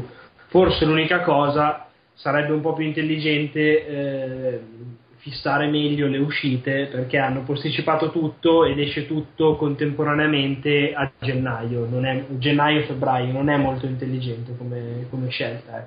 No, e poi tra l'altro secondo me il salto grafico che ci sarà con la prossima generazione eh, non sarà, almeno magari mi, questo è sempre il buon modo per fare delle previsioni sbagliate, ossia parlare di tecnologia, ma secondo me molto difficilmente la prossima generazione avrà un salto grafico paragonabile a quello che abbiamo visto tra eh, PS2 e PS3. Io credo che la prossima generazione sarà magari come il PC di fascia alta su cui è, girato la, è girata la demo di Watch Dogs. Secondo me sarà come la Real Engine 4 che hanno presentato, quello Eh, è l'assaggio sì. di next gen di questa roba, cioè molto lavoro sulle luci, speriamo magari sulle varie intelligenze artificiali che ci promettono tutte le volte, invece più o meno stiamo sempre là, perché quella che abbiamo citato oggi è quella di Halo che funziona bene dall'Xbox One. Sì. Speriamo tra l'altro anche magari qualcosa a livello di fluidità, visto che sarebbe bello che eh, 1080p e i 60 frame diventassero, non dico uno standard, ma una cosa un po' Sì, più... ma, ma Comunque- questo succede, ma non è quello che noti, non è quello che ti fa fare lo stacco, secondo me. No, no, ok. No. Quello sicuramente, bisogna vedere quando e se effettivamente gli conviene, adesso non gli conviene minimamente, sia tra ricerca e sviluppo che mh, venderle, piazzarle che svilupparci la roba sopra, mi sembra che il trend di quest'anno è che stiano facendo tutti un po' fatica. Sì, assolutamente. Ok, Alessandro Mucchi, che eh, tra l'altro ha partecipato al podcast sulla GDC, fa una domanda lunga, che palle, un confronto tra l'uso del Wii U Gamepad in New Super Mario Bros. e Rayman Legends. Dice, secondo lui eh, in Mario il paddone smonta e frammenta un gameplay perfetto e invece il level design di Legends è pensato con in testa quel gamepad. Io sono d'accordissimo. Sono- Allora, sni, sì. Allora, sì, da, allora, da una parte c'è Rayman che ci ha fatto vedere un livello solo e bisogna vedere quanto è integrato in, in tutto il resto, quel tipo di azione là e quanto effettivamente puoi fare una roba che è così e anche non così se non se, cioè se qualcuno non gioca col personaggino che ti stappa, tappa, riattappa tutto, quanto devi fare te, quanto è fattibile solo da te, quanto è Sì, com'è in single player, banalmente. com'è, com'è in single player banalmente. Due, sì, è vero perché l'uso del gamepad eh, di Rayman Legend quando ruoti, fai c'hanno quei livelli con labirinto, con eh, le punte, eh, è più creativo di quanto visto in Mario. In Mario c'è più quell'idea del bordello divertente che c'era anche in quello su Wii. Io dico che non so com'è in single player perché non possiamo saperlo, però visto il multiplayer personalmente mi ha impressionato molto ma molto di più Rayman perché Rayman mentre lo giocavo sorridevo, mi sono accorto di sta cosa, battevo il 5 al tizio di Ubisoft con cui ho giocato. Eh, New Super Mario Bros. U per carità, sarà che ho fatto anche una partita pessima in compagnia di Ugo, però non- era, era più un, un intervenire per creare, aggiungere le piattaforme. Secondo me, boh, leggermente fine a se stesso è comunque più una serie, ok, ti aiuto, pensato magari con due tipi di giocatori, uno più bravo dell'altro, nella fattispecie Ugo più bravo di me o il papà con il bambino. Però, eh, mentre il Rayman era proprio più una cosa più creativa, più originale, e secondo me, boh, più, più, più come dire, in sintonia con il controller stesso, che è abbastanza sorprendente se si pensa che uno è first party ed è Mario e l'altro è un titolo comunque di terze parti. Ecco. Sì, sì, ma infatti oltretutto Ubisoft ha fatto un'ottima figura, eh, secondo me, su Wii U, in generale rispetto per esempio a quello che aveva fatto all'inizio su Wii, che Eh, ci voleva poco, però sì, in, in su Wii all'inizio è un disastro. Bene, e Davide Panzeri chiede un commento sulle zoccoline delle tre. Bah, Eh, in realtà io ho una, una cosa da dire, ce l'ho. Eh. Che le ragazze più carine che ho visto a questi tri, e ne ho viste tantissime, non erano le strappone. Nel senso, a parte che c'erano meno strappone, molte meno strappone del solito. diciamolo che la crisi si è sentita anche lì. No, secondo me in realtà Cioè, erano che... video, le strappone erano nei videogiochi direttamente, almeno in fiera. Esatto. Erano Però tutte la conferenza Ubisoft. c'erano un sacco di, di belle, belle, belle, belle ragazze del mondo reale, non conciate da strappone, molto, molto belline, che tra l'altro non erano né espositrici né così, avevano proprio il tesserino, ovviamente io le ho stalkerate, eh, avevano il tesserino media, quindi erano come me e come Ugo, ma molto più fighe. Beh, E- voglio ben sperare. e c'erano appunto c'erano molte più mh, ho visto molte più donne del mondo reale e molte meno strappone E detto questo, le migliori strappone erano quelle di Tekken. Invece Alessio Cifani chiede un'opinione più in generale su Wii U, se è comodo, la qualità dello schermo e in generale cosa pensate di questa console a metà tra due generazioni. Una domanda così da poco, poco ampia. Allora, feeling alla mano è più comodo di quello che può sembrare. Perché sembrare sembra un po' un tavolettone, una roba, è molto leggero, i tasti e le levette sono messi bene, è ergonomico e non mi sono trovato male. Lo schermo è un, abbastanza più cippino di quello di un iPad, soprattutto di ultima generazione, cioè lo noti che la luminosità non è quella e anche la risoluzione, però il suo lavoro lo fa, mi sembra anche abbastanza solido per essere quello che ti mettono in mano che insomma a vederlo in foto fa un po' più un'idea di oddio se rompe, è leggero, pesante, un, un blocchettone. Invece no, si controlla abbastanza bene ed è tranquillino, anche tenendolo con una mano usandoci sopra l'altra, tipo nel giochino delle stellette ninja la generazione a metà strada. Mi sembra che questa sia un po' la, la roba Nintendo che ha capito dal Wii che non, che non conviene e che un po' ha ribattuto la faccia col 3DS all'inizio, che non conviene, poi vediamo quale sarà il prezzo iniziale anche, eh, però che non conviene puntare all'hardware uh, super pompato graficamente che poi ti viene a costare quando lo metti fuori 700 dollari. È meglio rimanere un po' più cauti e provare una strada diversa sul fronte sistema di controllo, interazione, robe asimmetriche in questo caso e robe simili. Non io puntare sono... sulla forza bruta. Io sono d'accordo con Ugo su tutto, però oggi ho sentito un parere sul con... anch'io sono d'accordissimo anche sul controller che è molto leggero, è fatto molto bene e lo schermo un po' pesce. Oggi ho sentito un parere che è di segno completamente opposto che dicevano il controller è troppo leggero, mi sembra un plasticone, non ha, non ha la consistenza, non ha ovviamente il paragone che fanno tutti è l'iPad, non ha la consistenza di un iPad. E in effetti, cioè, posso capirlo. Io in realtà la prima cosa che ho detto, ho detto, ok, bella lì, è leggero, siccome ci dovrò giocare, magari tenerlo in mano per eh, 4 ore, eh, è giusto che sia più leggero di un iPad eccetera. Però alcuni, eh, perché oggi c'è stato l'evento qua a Milano in cui Nintendo ci ha fatto vedere più con calma eh, tutta la roba che c'era lì 3 e molti hanno detto, eh, però mi sembra un po' plasticone. Posso aggiungere una considerazione mia, un po' meno, come dire, ottimista rispetto a quella dei miei colleghi. Quanto alle impressioni comunque positive sul feeling, diciamo, della console a livello tattile, tra virgolette.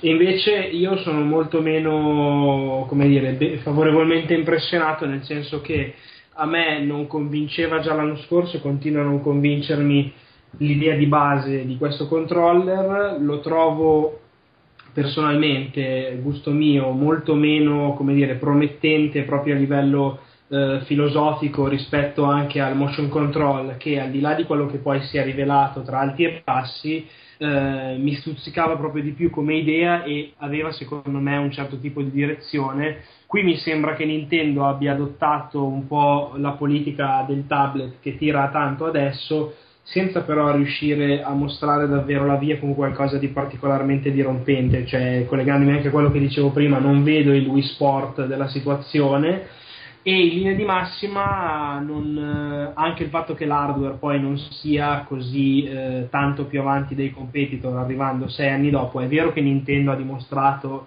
eh, a buon diritto che la guerra non si fa coi poligoni però forse era anche magari lecito aspettarsi che fosse un pochino più tra virgolette in between tra le due generazioni. Mi sembra che invece sia più eh, una console di attuale generazione più che tra le due generazioni che da un certo punto di vista un po' anche chi se ne frega perché tanto si sa che la roba che vogliamo giocare tutti e che fa davvero la differenza è la roba Nintendo però sempre anche in prospettiva è una cosa che un pochino mi inquieta perché dal punto di vista del, del supporto delle terze parti secondo me già non sono partiti col piede particolarmente giusto in prospettiva ancora peggio e quindi non lo so, poi davvero mi sembra che manchi a livello di, di idea, di, di, eh, l'impronta classica di Nintendo che ti presenta la roba e come dire, ti, ti, fa rimanere a bocca aperta. Tra l'altro aggiungo anche che eh, alle 3 non mi era mai capitato, questo era il mio quarto E3, non mi era mai capitato di vedere lo stand di Nintendo così eh, leggermente meno, cioè così meno affollato del solito segno che forse eh, la console magari non ha come dire, sbalordito come forse ci si poteva attendere. Ecco. Ok, sì, tra l'altro invece chiaramente l'anno scorso c'era il delirio per provarla perché Yeah. vabbè era, era la novità. Ok, eh, sempre a proposito di Nintendo, Ivan Coli chiede quanto era inquietante e brutto Miyamoto con il pupazzo di Pikmin 3. Era bellissimo. Allora, innanzitutto vorrei dire che questa è una roba che ho lanciato io settimane prima perché nel, nel Games Village Weekly sto con il mio Pikmin di pezza in mano di quella serie là e parlavo di quanto volevo Pikmin 3, quindi quando lui è arrivato sul palco, copione, copione Miyamoto. Poi diciamo che anche è stato personalmente bellissimo la parte davvero che ricordo con più affetto della conferenza di Nintendo l'inizio con il backstage con Miyamoto, la realtà aumentata con i Pikmin, cioè quello, l'inizio era stato proprio secondo me fantastico e super mega promettente. Poi vabbè. Ecco, tra, tra l'altro a tal proposito, l'altra domanda su Nintendo, Savio Guido chiede riflessioni sull'incredibile delusione della conferenza Nintendo. Beh, ne abbiamo già parlato della conferenza, però cioè, siete tutti d'accordo che è delusione? Era ritmata, secondo me, spiegata male. Secondo me era, pote- sicuramente potevano comunicare meglio quello che avevano tra i vari giochi loro e terze parti, però non, sem- non l'ho vissuta come il dramma totale delle cose, un po' proprio nell'ottica di sono le cose da qui a molto breve. Quello che secondo me è mancato, che avrebbe fatto la felicità di molti, è stato l'annuncio più sul lontano. Invece sono tenuti molto conservativi sul breve periodo e questo sicuramente ha, ha reso la conferenza meno scoppiettante. Sì, in realtà appunto hanno, hanno- hanno giocato un po' poco sul futuro, hanno sbagliato, secondo me hanno sbagliato il ritmo, però io sono uscito contento, devo dire. Cioè io sono uscito con la consapevolezza che devono uscire da qui a breve X giochi eh, che sono per me e io sono contento. Cioè onestamente l'ho... mh, questo, c'è stata molta negatività perché hanno sbagliato il ritmo, ma secondo me non è stata una brutta conferenza. Poi certo, uno è liberissimo di dire a me non piace la direzione che sta prendendo Nintendo, è una posizione che capisco, però a me tutta questa delusione cocente io non l'ho avuta. E, ok, vabbè, s- saluto anche Dimitri Candido Vitale, che chiedeva opinioni su Project P100, ne abbiamo, ne abbiamo parlato. Cristian Cacco, che vuole sapere della reazione in platea quando durante la conferenza Microsoft se ne è uscito quel metrosessuale vestito di lustrini a fare le mossette. L'abbiamo detto, abbiamo commentato anche questa. Uscire Che alla gente delle tre non gliene frega niente delle star, delle cose, servono per altro. Esatto. E chiudiamo con la domanda di Stefano De Dionigi che chiede: Tolti seguiti, spin-off e flashback, quindi quasi tutto. Ci sono tre giochi, tre che promettono bene. A questo punto vi chiedo di dirmene uno a testa. Un gioco che secondo voi promette bene e che non sia un seguito, uno spin-off, un flashback. Ugo, Uh, The Cave, to, boom. facile con te. Eh, ho giocato sporco. Fabio? Quantum Conundrum. Pem! Marco? Io ripeto è Lia. Va Facile. bene. Tutti a casa. Facile. Eh, sembrava una domanda difficile. niente. Va bene, abbiamo sostanzialmente concluso. In realtà ci sarebbe una sezione giudizi, tiriamo le fila, in cui Fabio e Marco avevano messo a scaletta sette argomenti.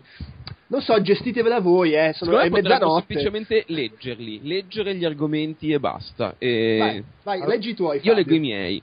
Allora, i temi ricorrenti degli tri, due punti. Tema 1, dolore sempre vivo, Aspetta, cosa vuol dire dolore sempre vivo? Però? nel senso che era il torture porn e Lara che si fa Ah, malissimo e tutta la gente che si fa malissimo, Sam Fisher che pianta il coltello nelle clavicole alla gente e poi lo gira per sentire che rumore fa. Quindi il, il futuro del videogioco è il dolore dei protagonisti. Temi ricorrenti degli tri, più archi per tutti, eh, Crysis, eh, Far Cry, eh, Assassin's Creed, eh, No. mm, Dawnguard eh, di Skyrim, eh, Tomb Raider. Tomb Raider. Tomb Raider, esatto. Tra l'altro, uno dei momenti che mi ha fatto più ridere degli tri è durante la demo di Tomb Raider che il demoist doveva cacciare questo cervo e gli ha sparato una freccia, ma ha sbagliato mira. E quindi c'era Lara Croft che era tutta titubante perché non voleva uccidere questa bella bestia. E nella demo il tizio gli ha sparato 5 frecce nel petto a questo povero cervo. Muori, merda, merda! E, e da che, infatti, passo subito al tema, al tema dopo che avevo proposto, che era violenza sugli, sugli animali e coltellata in faccia perché sì. perché l'altro, l'altro tema dell'E3 erano appunto, oltre così, la gente che si beccava le coltellate in faccia gratis. E passo la mano a Marco. Vai, Marco. Che apro e chiudo parentesi su una roba su Tomb Raider. Ecco, l'unica cosa che mi ha fatto ridere della demo era proprio il momento in cui nel, ehm, nella foresta c'erano tutti questi cazzo di cervi, di daini, che per far vedere che la foresta era popolata, animata con appunto creature varie, secondo me hanno esagerato con la quantità di daini, almeno quando l'ho visto io c'erano tipo 8 daini che pascolavano ovunque, manco fosse un recinto 3 metri per 2 in un allevamento di daini, ecco, forse un po' troppi. Però vabbè, a parte quello, i temi che avevo segnato io erano sorprese, novità, no grazie, perché direi che ne abbiamo abbastanza discusso, sono tutti seguiti spin-off e in generale i rischi sono stati al minimo. Eh, poi, quando la conferenza si fa soporifera, perché in generale tutte le conferenze, tranne quella Ubisoft, hanno abbastanza steccato in maniera clamorosa da più punti di vista, e direi che ne abbiamo parlato. Poi posticipiamoli possibilmente tutti insieme al Q1 2013, perché come avevo già accennato precedentemente, il trend è stato quello, in realtà, negli ultime settimane, non solo alle tre, eh, di spostare tanti titoli. Mi viene in mente, ad esempio, Electronic Arts che esce con tipo 5 giochi contemporaneamente, tutti a febbraio. Non penso sia una mossa molto intelligente e per il singolo publisher e per l'industria tutta, perché poi chiudono gli studi e ci si domanda come mai. Quindi, quindi febbraio è il nuovo ottobre. Esatto, esattamente. Eh, e l'ultimo era Vita che l'atteggiamento di Sony verso l'ultima nata in casa PlayStation, eh, l'abbiamo detto, eh, incomprensibile, surreale, metteteci tutti gli aggettivi che volete voi. E io qua mi inserisco per il terzo e ultimo regalo di questo podcast, perché abbiamo un codice per il download di Gravity Rush su PlayStation Vita. E eh, questo codice andrà in regalo a chi eh, darà la risposta, secondo me, attenzione, più figa alla domanda.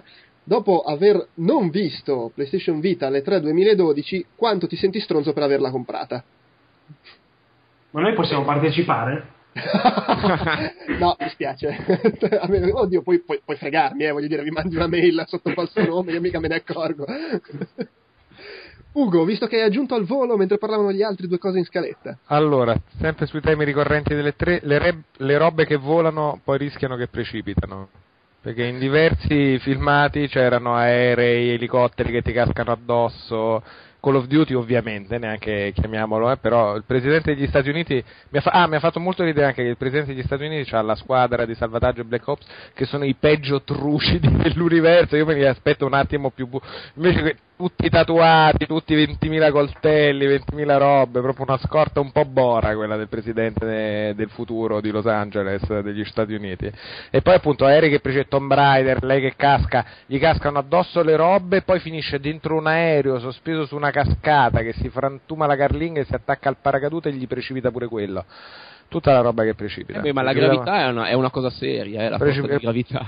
le, co- le- le cose precipitano, quindi la teoria mia è che tutte le volte salgo su un aereo mi dico ma sta roba di metallo che vola a quote altissime mi sembra sempre ancora un po' magia, ho capito le teorie, la ala, l'aria che prende, le correnti ascensionali, le potenze dei motori, però che poi tutto questo metallo a un certo punto caschi giù è, è comprensibile e questo e tre l'ha voluto sottolineare molto. eh. E poi la roba stomachevole proprio che quest'anno tra tutti gli spara spara dai voglio fare 17 milioni di copie anch'io, fuck broia, badda badda grigio e marrone, è un po' il tema che mi, che mi ha Ma- ucciso. Marrone, eh, soprattutto, Sì. è la parola che abbiamo usato di più in questo Sì. podcast. Eh beh, eh. Il grigio Luigi. Va bene, direi che abbiamo concluso tre ore di podcast. due, Eh, due ore e 58, dai. Sì, vero, non, ci, non ci siamo ancora, per quasi tre ore di podcast. Forse non battiamo il nostro record. E... Vabbè, basta, salutate, salutate bambini. Ciao. Ciao. Eh, Arrivederci. però non male, tre ore su un- sulle tre dove non c'era niente, invece vedi che c'è un sacco di Penso cose se avessero annunciato roba. E che abbiamo la passione. Eh, Pensa- se avessero annunciato roba. Pensa Ugo quanto puoi stare in bagno con l'iPad. Mamma mia, no, eh, in questo caso eh, il video però il video mi piaceva il video, capito? Sembra proprio una conversazione in bagno. Eh, pensa che uno dei quattro partecipanti non c'aveva un cazzo da dire. Pensa se ci fossi stato anch'io alle tre quanto parlavamo. Mamma mia, mamma mia che fatica. Si chiude qui questo Outcast reportage particolarmente ciccioso che spero vi sia piaciuto e insomma sia risultato interessante anche se ovviamente non siamo riusciti a parlare di ogni singola cosa che è stata presentata a Los Angeles. Vi ricordo come sempre il nostro sito ufficiale www.outcast.it dove insomma, trovate oltre ai nostri altri podcast audio anche i podcast video, gli articoli e, e tutte cose e la nostra email podcast-outcast.it a cui potete scrivere per farci delle domande, insultarci, farci complimenti e per provare a ricevere i nostri vari regali che vi riassumo comodamente qui. Se volete provare a ricevere una copia Xbox 360 di Max Payne 3 dovete provare a indovinare quale sia secondo il nostro Quedex l'FPS più sottovalutato degli ultimi 10 anni e darci anche una ragione. Se invece vi interessa ricevere eh, le due enciclopedie di Assassin's Creed, potete provare a inventarvi un, insulto da marinaio che potrebbe essere detto da Connor, il protagonista di Assassin's Creed 3. Fra l'altro c'è saltato fuori un altro regalo legato ad Assassin's Creed che tratteremo come secondo premio, però se vi interessa particolarmente specificatelo nell'email, eh, così magari se siete gli unici a chiederlo potrebbe essere vostro, chiaramente se l'insulto che ci proponete è interessante. Si tratta di un codice per avere 5.000 crediti all'interno di Assassin's Creed Recollection, che è un'app per uh, iPhone e iPad che è gratuita, però ha un sistema monetario al suo interno e quindi con questo codice avrete appunto 5.000 crediti. Potete poi provare a ricevere un codice per il download di Gravity Rush su PlayStation Vita, spiegandoci quanto vi sentite stronzi ad aver acquistato la console Sony dopo aver visto come è stata supportata nel corso dell'E3 2012. E infine, se volete provare a ricevere una copia PlayStation 3 di Lollipop Chainsaw, potete provare a argomentare su uno di questi due temi proposti da Babic. Qual è il posto più strano in cui avete leccato un lecca lecca? e raccontateci le vostre sensazioni durante quella visita alla segheria. Basta uno dei due temi, non dovete per forza provare con entrambi, però fate come volete. Per lasciare più tempo possibile a chi volesse provare a partecipare, ho deciso di assegnare i regali nell'ultimo podcast che registreremo prima della pausa che faremo a luglio. Sarà un podcast speciale eh, su cui non svelo nulla, quindi avete tempo per mandare le vostre, le vostre risposte, le vostre proposte, i vostri insulti, quel che è, fino al 5 di luglio, massimo, massimo, preferibilmente prima. Ok? Per il resto, il prossimo Outcast sarà Outcast Magazine 19, anche se probabilmente nel mezzo salterà fuori anche finalmente, dopo un mese di attesa, un nuovo Outcast Sunshower. Beh, direi che è tutto. Ciao e grazie.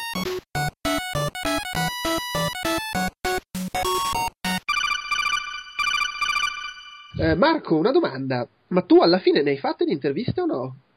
Io no, non ho fatto nessuna, nessuna intervista. Ok, no, no, chiedevo perché... No, perché tra l'altro avevo l'intervista in teoria con quelli di Bethesda, lo diciamo uh-huh. a tutti, ma eh, sostanzialmente quelli di Bethesda A mi hanno fatto pisciare il Skyrim online perché l'appuntamento era ritardato per colpa loro in realtà e soprattutto eh, non, non, sapevano chi farmi intervistare per, per quanto riguardava Dishonored mi pareva brutto intervistare la tipa al desk quindi ho ringraziato e vabbè ho provato il gioco e me ne sono andato. Va bene ok quindi non abbiamo interviste. Ottimo